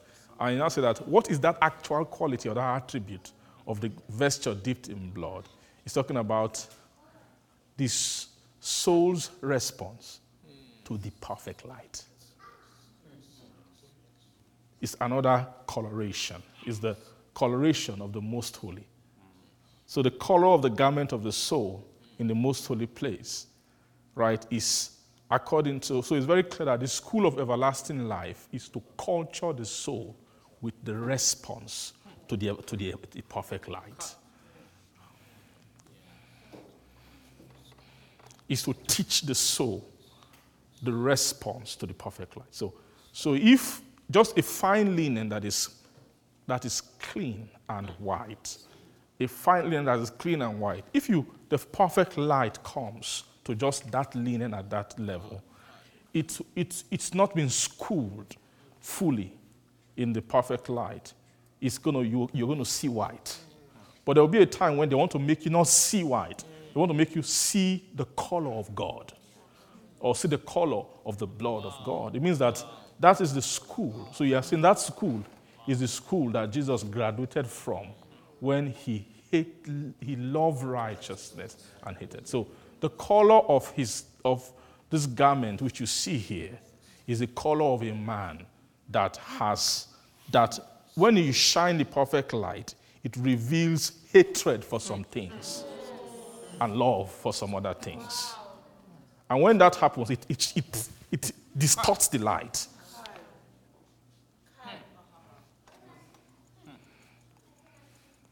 Are you getting what I'm trying to say? So, to attain that thing is a, there's only a school that can make a soul that when they shine God's perfect light comes and they check it, they check that the right frequency, you are mm. emitting the right frequency, mm. you are reflecting the right frequency. The things you should absorb, you absorb them. Mm. The things that you should reflect or deflect, you deflect them.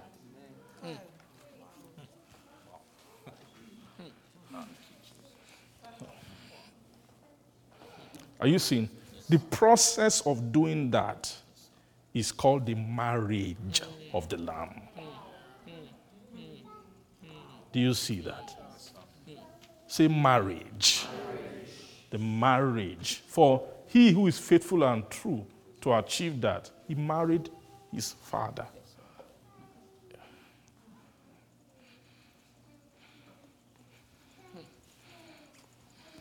Praise God.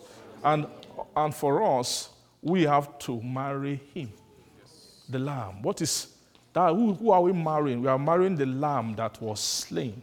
Why is it lamb that was slain? Why is he slain? Why is he slain? The slain aspect is talking about the release of the blood,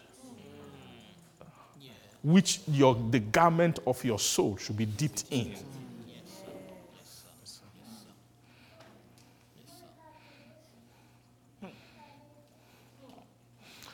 Who is a slain lamb?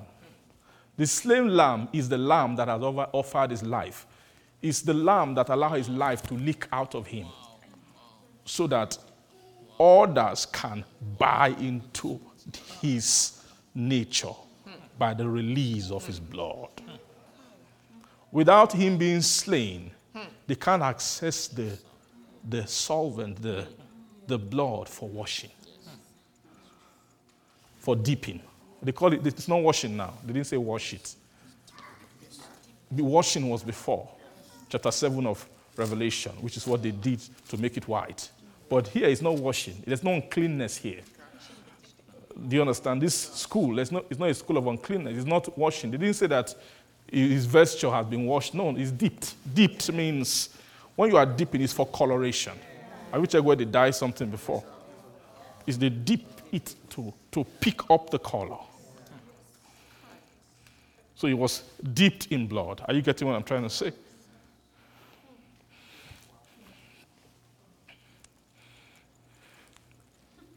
Praise the Lord. Amen. Amen. So the the uh, what the uh,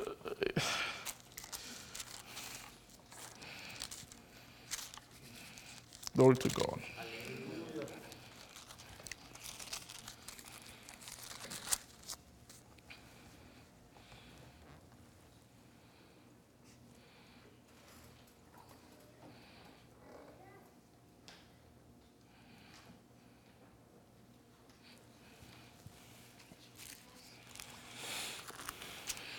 Is anybody blessed today? Are you sure?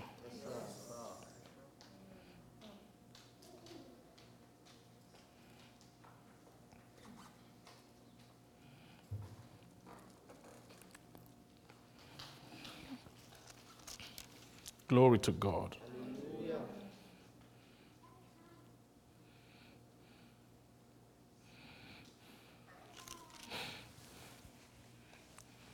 Father, we bless your name.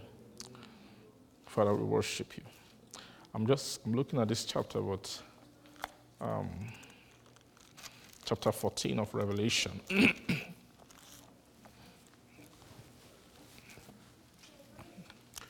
Amen. How many of you are being convinced of these things? Are you?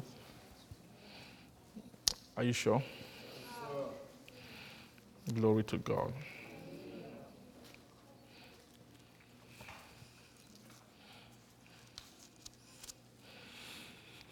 In chapter 14, and you, you know, it started with the, the image of the lamb on the mountain, right? Verse 14 says, And I looked, and lo, a lamb stood on the Mount Zion. Chapter 14, verse 1, right? And with him, an 140 and 4,000, having what? So if they have his father's name, what does that mean? They have everlasting life. It means that who do you give your father's name to? Is your wife, who's who you married. Like when I married my wife, she took my father's name. Do you agree with that? Yes. So what they are just showing the lamb and his wife.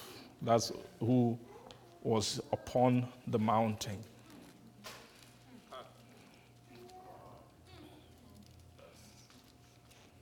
Do you agree with that?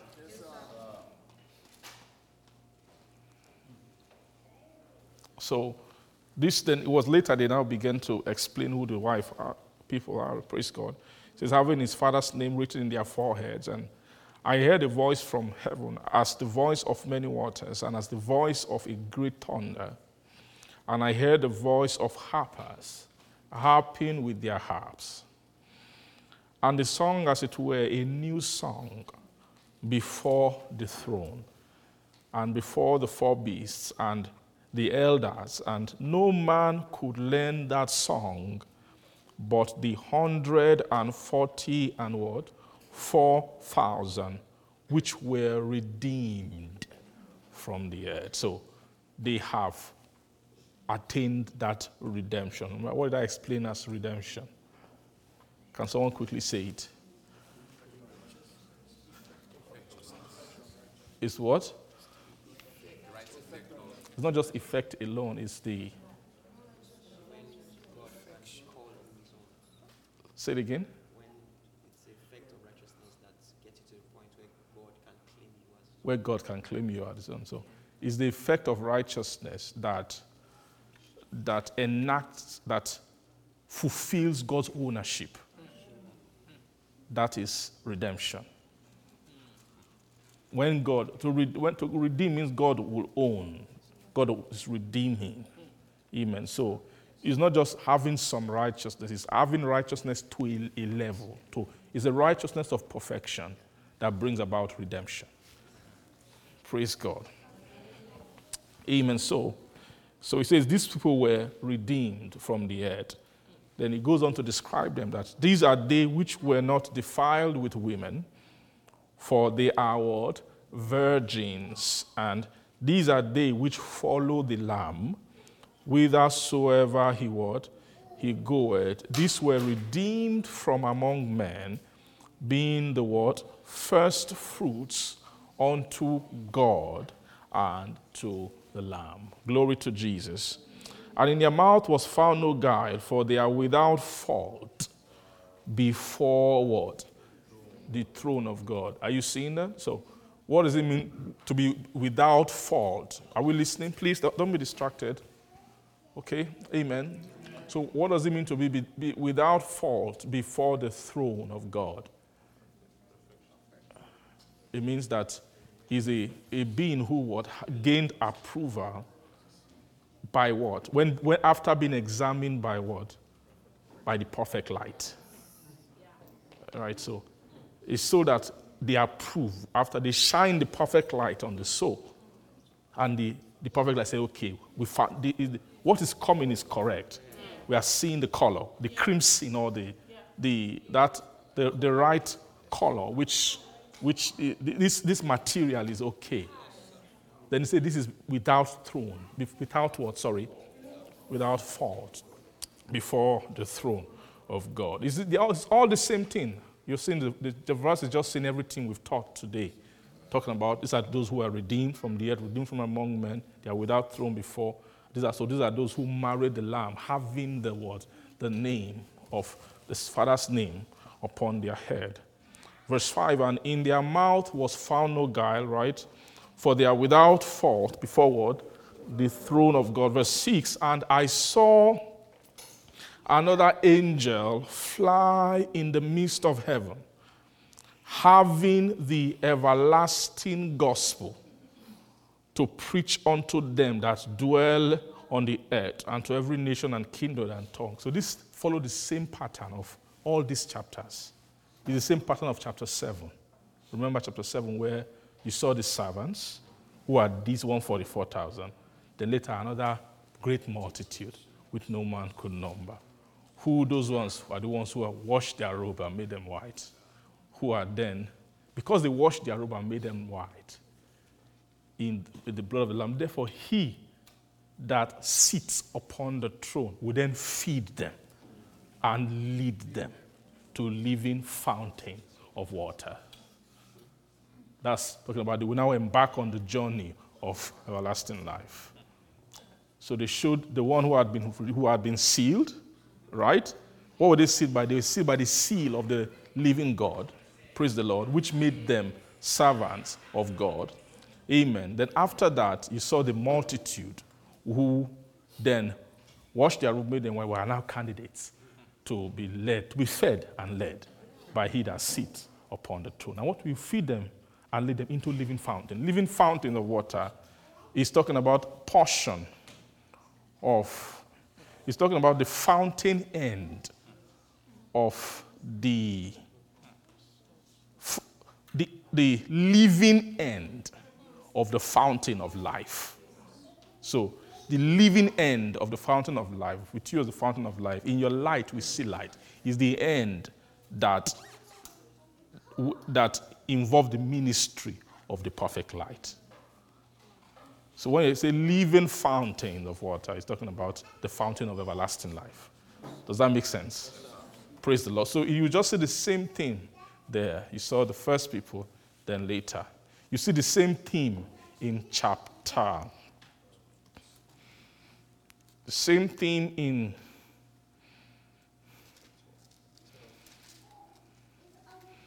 chapter 12, right? The man child was born. After the man child was born, then you now saw the remnant of her seed. After the, they had been cut up, then the, the dragon who became a serpent now went after the rest, right? Who they now had to carry her away in the wilderness, the woman, where she will be fed for a certain time. That feeding is, this, I used get what I'm saying. So the rest who are not taking that journey, have to now go through the process. It's the same things they're just talking about in different ways. You see the same theme here. They showed the 144,000 with the lamb, those who have been redeemed from the earth, all of those who, are, who have no fault, who are before God without fault. Then they now saw another angel, now having the everlasting gospel to go and preach unto the other, the rest of the people who are not taking that journey. Praise God. So Amen. So it's very clear. Like, let's see verse 7. It says, saying with a loud voice, Fear God and give glory to him, for the hour of his judgment is come. So, anytime, the time of the preaching of the everlasting gospel is the hour of his judgment. Is another school, is the school of what? Of his judgment. The hour of his judgment is come then, and worship him that made heaven and earth and the sea and the what? The fountains of waters. And they, they, and they followed another angel saying, Babylon is falling, is falling. That great city, because she made all nations drink of the wine of the what? Wrath of her fornication. So it means that that's also the season of the falling of Babylon. Right? And the third angel followed them, saying with a loud voice, If any man worship the beast and his image and receive his mark in his forehead or in his hand, that the same shall drink of the wine of the wrath of God, which is poured out without mixture into the cup of his indignation. And he shall be tormented with, fire and brimstone in the presence of the holy angels and in the presence of the Lamb. Amen and the smoke of their torment ascended up forever and ever, and they have no rest day nor night, who worship the beast, right, and his image, and who so received the mark of his name. So it's very clear that the season of the everlasting gospel is the season of bringing souls to their end. We've taught that before. And when it is the bringing soul to their end, is talking about separation between souls. You want to to drive soul to their end. You, you have soul because the everlasting gospel has um, the season of the everlasting gospel will, will give men, will expose the love and the hatred of men. Right? It exposes the love and what? The hatred. And then those who haven't made choice, they will have to make choice very quickly. Praise the Lord. Because around this time, mainly deception season would have ended, really. It's now a season of loving. Loving.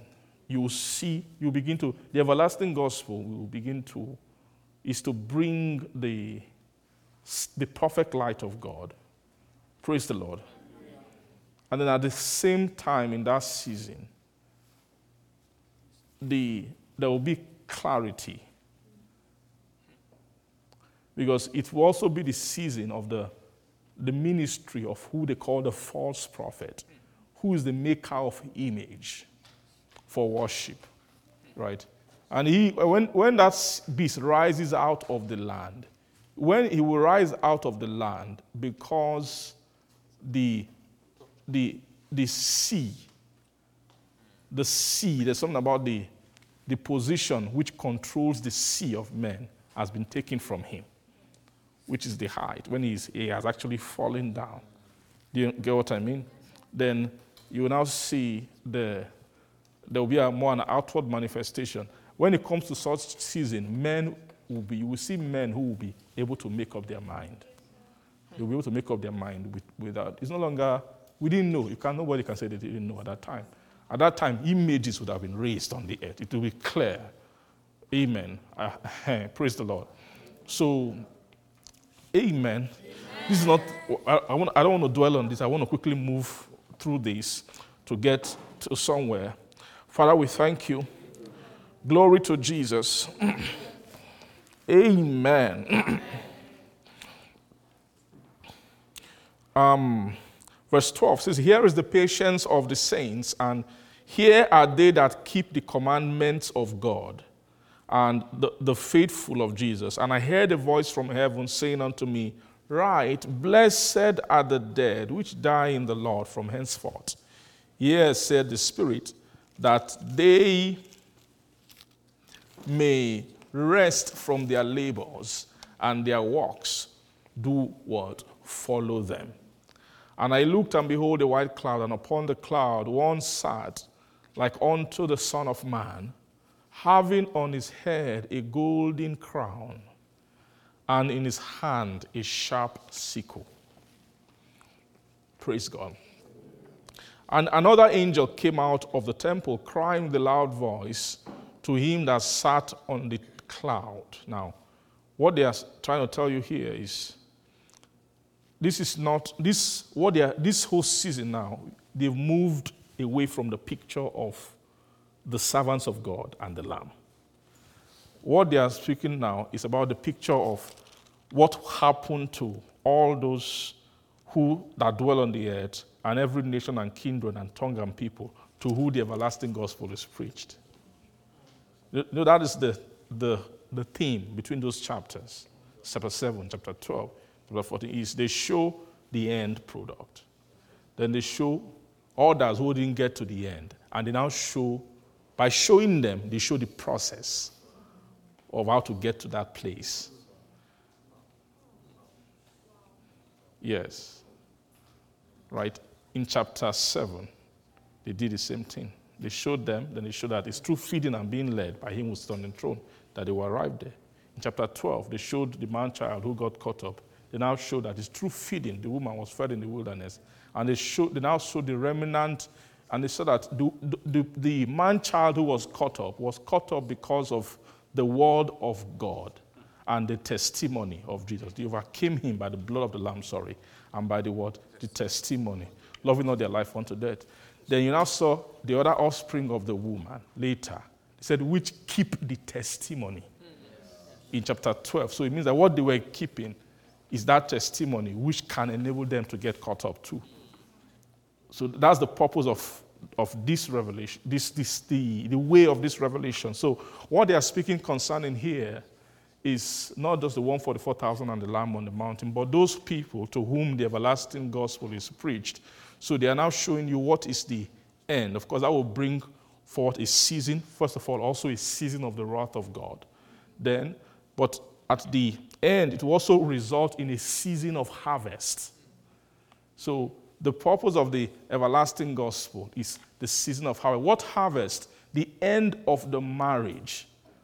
Praise the Lord. The end of the marriage is, is a harvest season. The end of the marriage of the Lamb is what? A harvest season. What harvest of what? Is a harvest of souls who are candidates for the throne of God. Being caught up to God and his throne is the harvest of the earth. Is God harvesting people? That man child has caught up. be harvest. Harvest of what? A woman bringing her fruit. That's chapter 12. Right? When the dragon stood, it was the, the seed of the woman that was the fruit of, of her womb. It's called the fruit of the womb. The fruit of the womb. Every time a child is born from a woman's womb, she has just given birth a fruit. She has born a fruit. Do you understand what I mean? So it means that the man child is a fruit. So it means that it's very clear that that season of harvesting the man child company is actually, or being caught up to the throne is actually a season of, of harvest or the ultimate harvest of the earth. Do you agree with that? So, and what prepared such a harvest is what you call the everlasting gospel. The everlasting gospel is, is, is not, there are different harvests, but we're talking about the harvest of God, when God will come to harvest. When God Himself, and God will, will pick fruit that is good to Himself. This is not making peace. This is not talking about being acceptable. You get what I'm saying? We are talking about the actual harvest of God. You're not being harvested into a school to learn another life. We're talking about God's own harvest for his own use.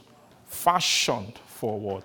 The use of God. That the vessel that God will drink from. Right?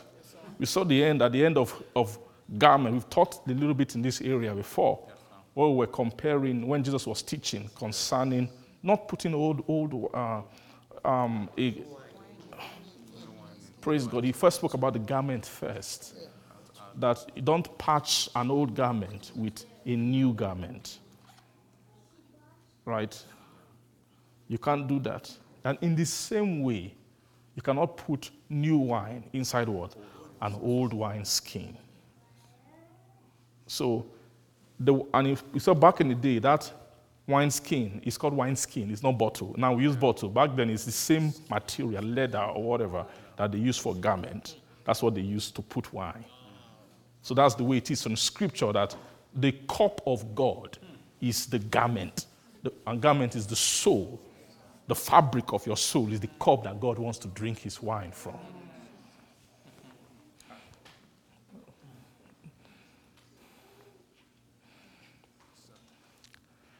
Praise God. So when God is harvesting, God is, is harvesting a certain kind of fabric that is compatible with his own wine.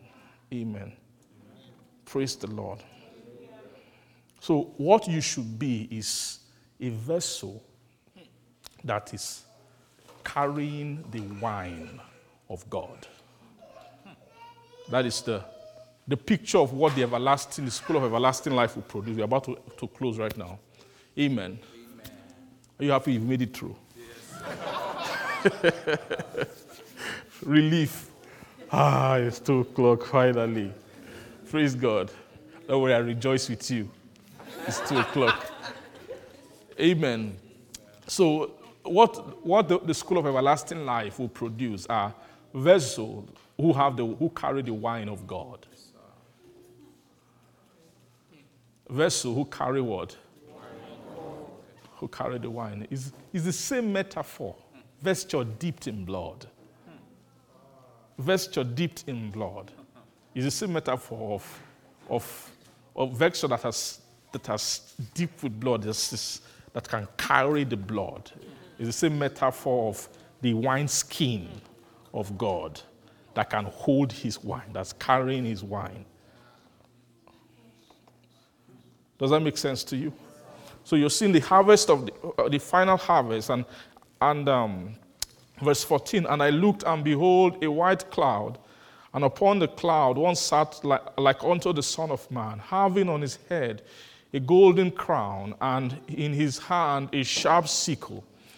And another angel came out of the temple, crying with a loud voice to him that sat on the cloud, Thrust in thy sickle and reap. For the time is come for thee to reap, for the harvest of the earth is ripe. And he that sat on the cloud thrust in his sickle on the earth, and the earth was reaped. And another angel came out of the temple which is in heaven, he also having a sharp sickle. And another angel came out from the altar which had power over fire, and cried with a loud voice, with a loud cry to him that had the sharp sickle, saying, Thrust in thy sharp sickle, and gather the clusters of the vine of the earth, for her grapes are fully ripe. And the angel thrust in his sickle into the earth and gathered the vine of the earth and cast it into the great winepress of the word wrath of God. And the wine press was trodden without the city, and blood came out of the wine press even unto the horse bridles by the space of what? A thousand what? Six hundred and furlong. Amen. So you see the this is talking about the harvest of the earth. So um, the, the harvest is also a, a season of, of, of um, you know, the, the wine press of the wrath of God. God also drinks there, from there. But that which God drinks is also the, is also the, is the book of his wrath too, or his wrath.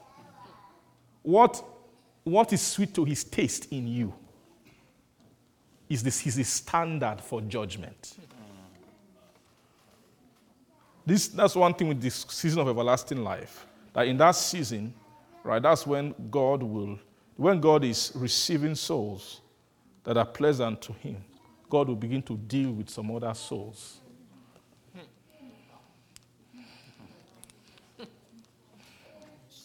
It cannot happen, it, it will not happen without um, judgment, judgment, judgment. When God is when, when God is judging the earth, so to speak, when you say God is judging the earth, judgment, there will be judgment that will bring about, judgment is twofold.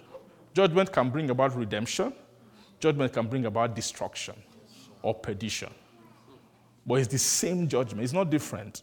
It's the same judgment that brings about redemption. So it's very clear that judging of the earth is actually, is actually in the, based on souls. When, when you are growing up spiritually, they are raising judgment. God is not going to import some foreign thing to come and judgment. No, no. When he's judging men, the guy who they are judging, he's seeing his brothers. He's seeing the, the, the exact obedience which he failed to do. It's in people God will be showing it. God is not, God is not going to bring one foreign thing when God judges men, they will agree. We agree that, that lake of fire is where we are supposed to go. They cannot argue. That's how God is going to do it. That's what God. That's what, what is keeping God. You know what I mean? God, what, what is keeping God is that he, he's, the books of His judgment have not yet been raised. That book, it, it is there, like Daniel spoke about it, when the Ancient of Days sat. Then books were open. I get what I'm saying? Those books is when it's sad, is then is judgment that they actually commit. What, what they are raising up in you is judgment. The judgment that will make you sit on the throne is the judgment that will send some other souls to the lake of fire. Hmm. Is it, God is doing one work. When the work is finished, everybody will have their own place. No argument on that. It's not that people are arguing. By that day, there will be no argument at all. To be too clear. You cannot argue with a being, a stature. Hmm. Men who God have raised. This one, 44,000, nobody can argue against them. You see, when you see their step with their lamb, when you see their song with their lamb, the, with the lamb, sorry, you see the, the, the perfection. The, you, you, you see God's, the product of the perfect judgment of God being manifest in men. That day, men will be without excuse. No man, no soul will have excuse. And my prayer to God is that we will not be the casualties of that, but we will be the, the full inheritors of all the judgments of God and of everything that God has. So you are going to be journeying in light. You see, light will be coming light to be coming gradually, gradually, gradually. There will be a seed. They will begin to move you into the perfect light. You begin. To, you will see by that light. You will now begin to judge by that light. So shall it be. There, our, our wedding day is set in the heaven. There are they are, they are preparing it. Things are being done.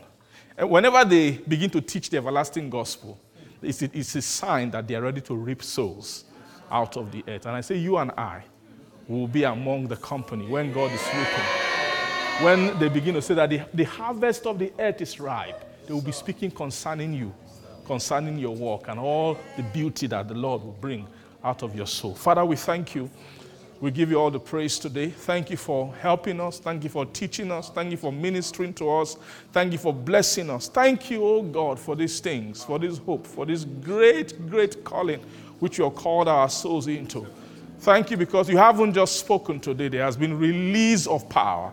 There has been release of grace and release of mercy to bring, Lord, these things to pass. Every person under the sound of my voice listening to this, I ask God, let there be a visitation. Amen. A visitation of mercy, of power, a visitation of grace, a visitation of help. Help, Lord, to align and to call, bring our soul into the actualization of these things. Thank you, our Father. We give all the glory to your holy name. We bless your name, Jesus. In Jesus' name we pray. Amen. God bless you. You dwells between the cherubim, shine forth. You dwells between the cherubim, shine forth. You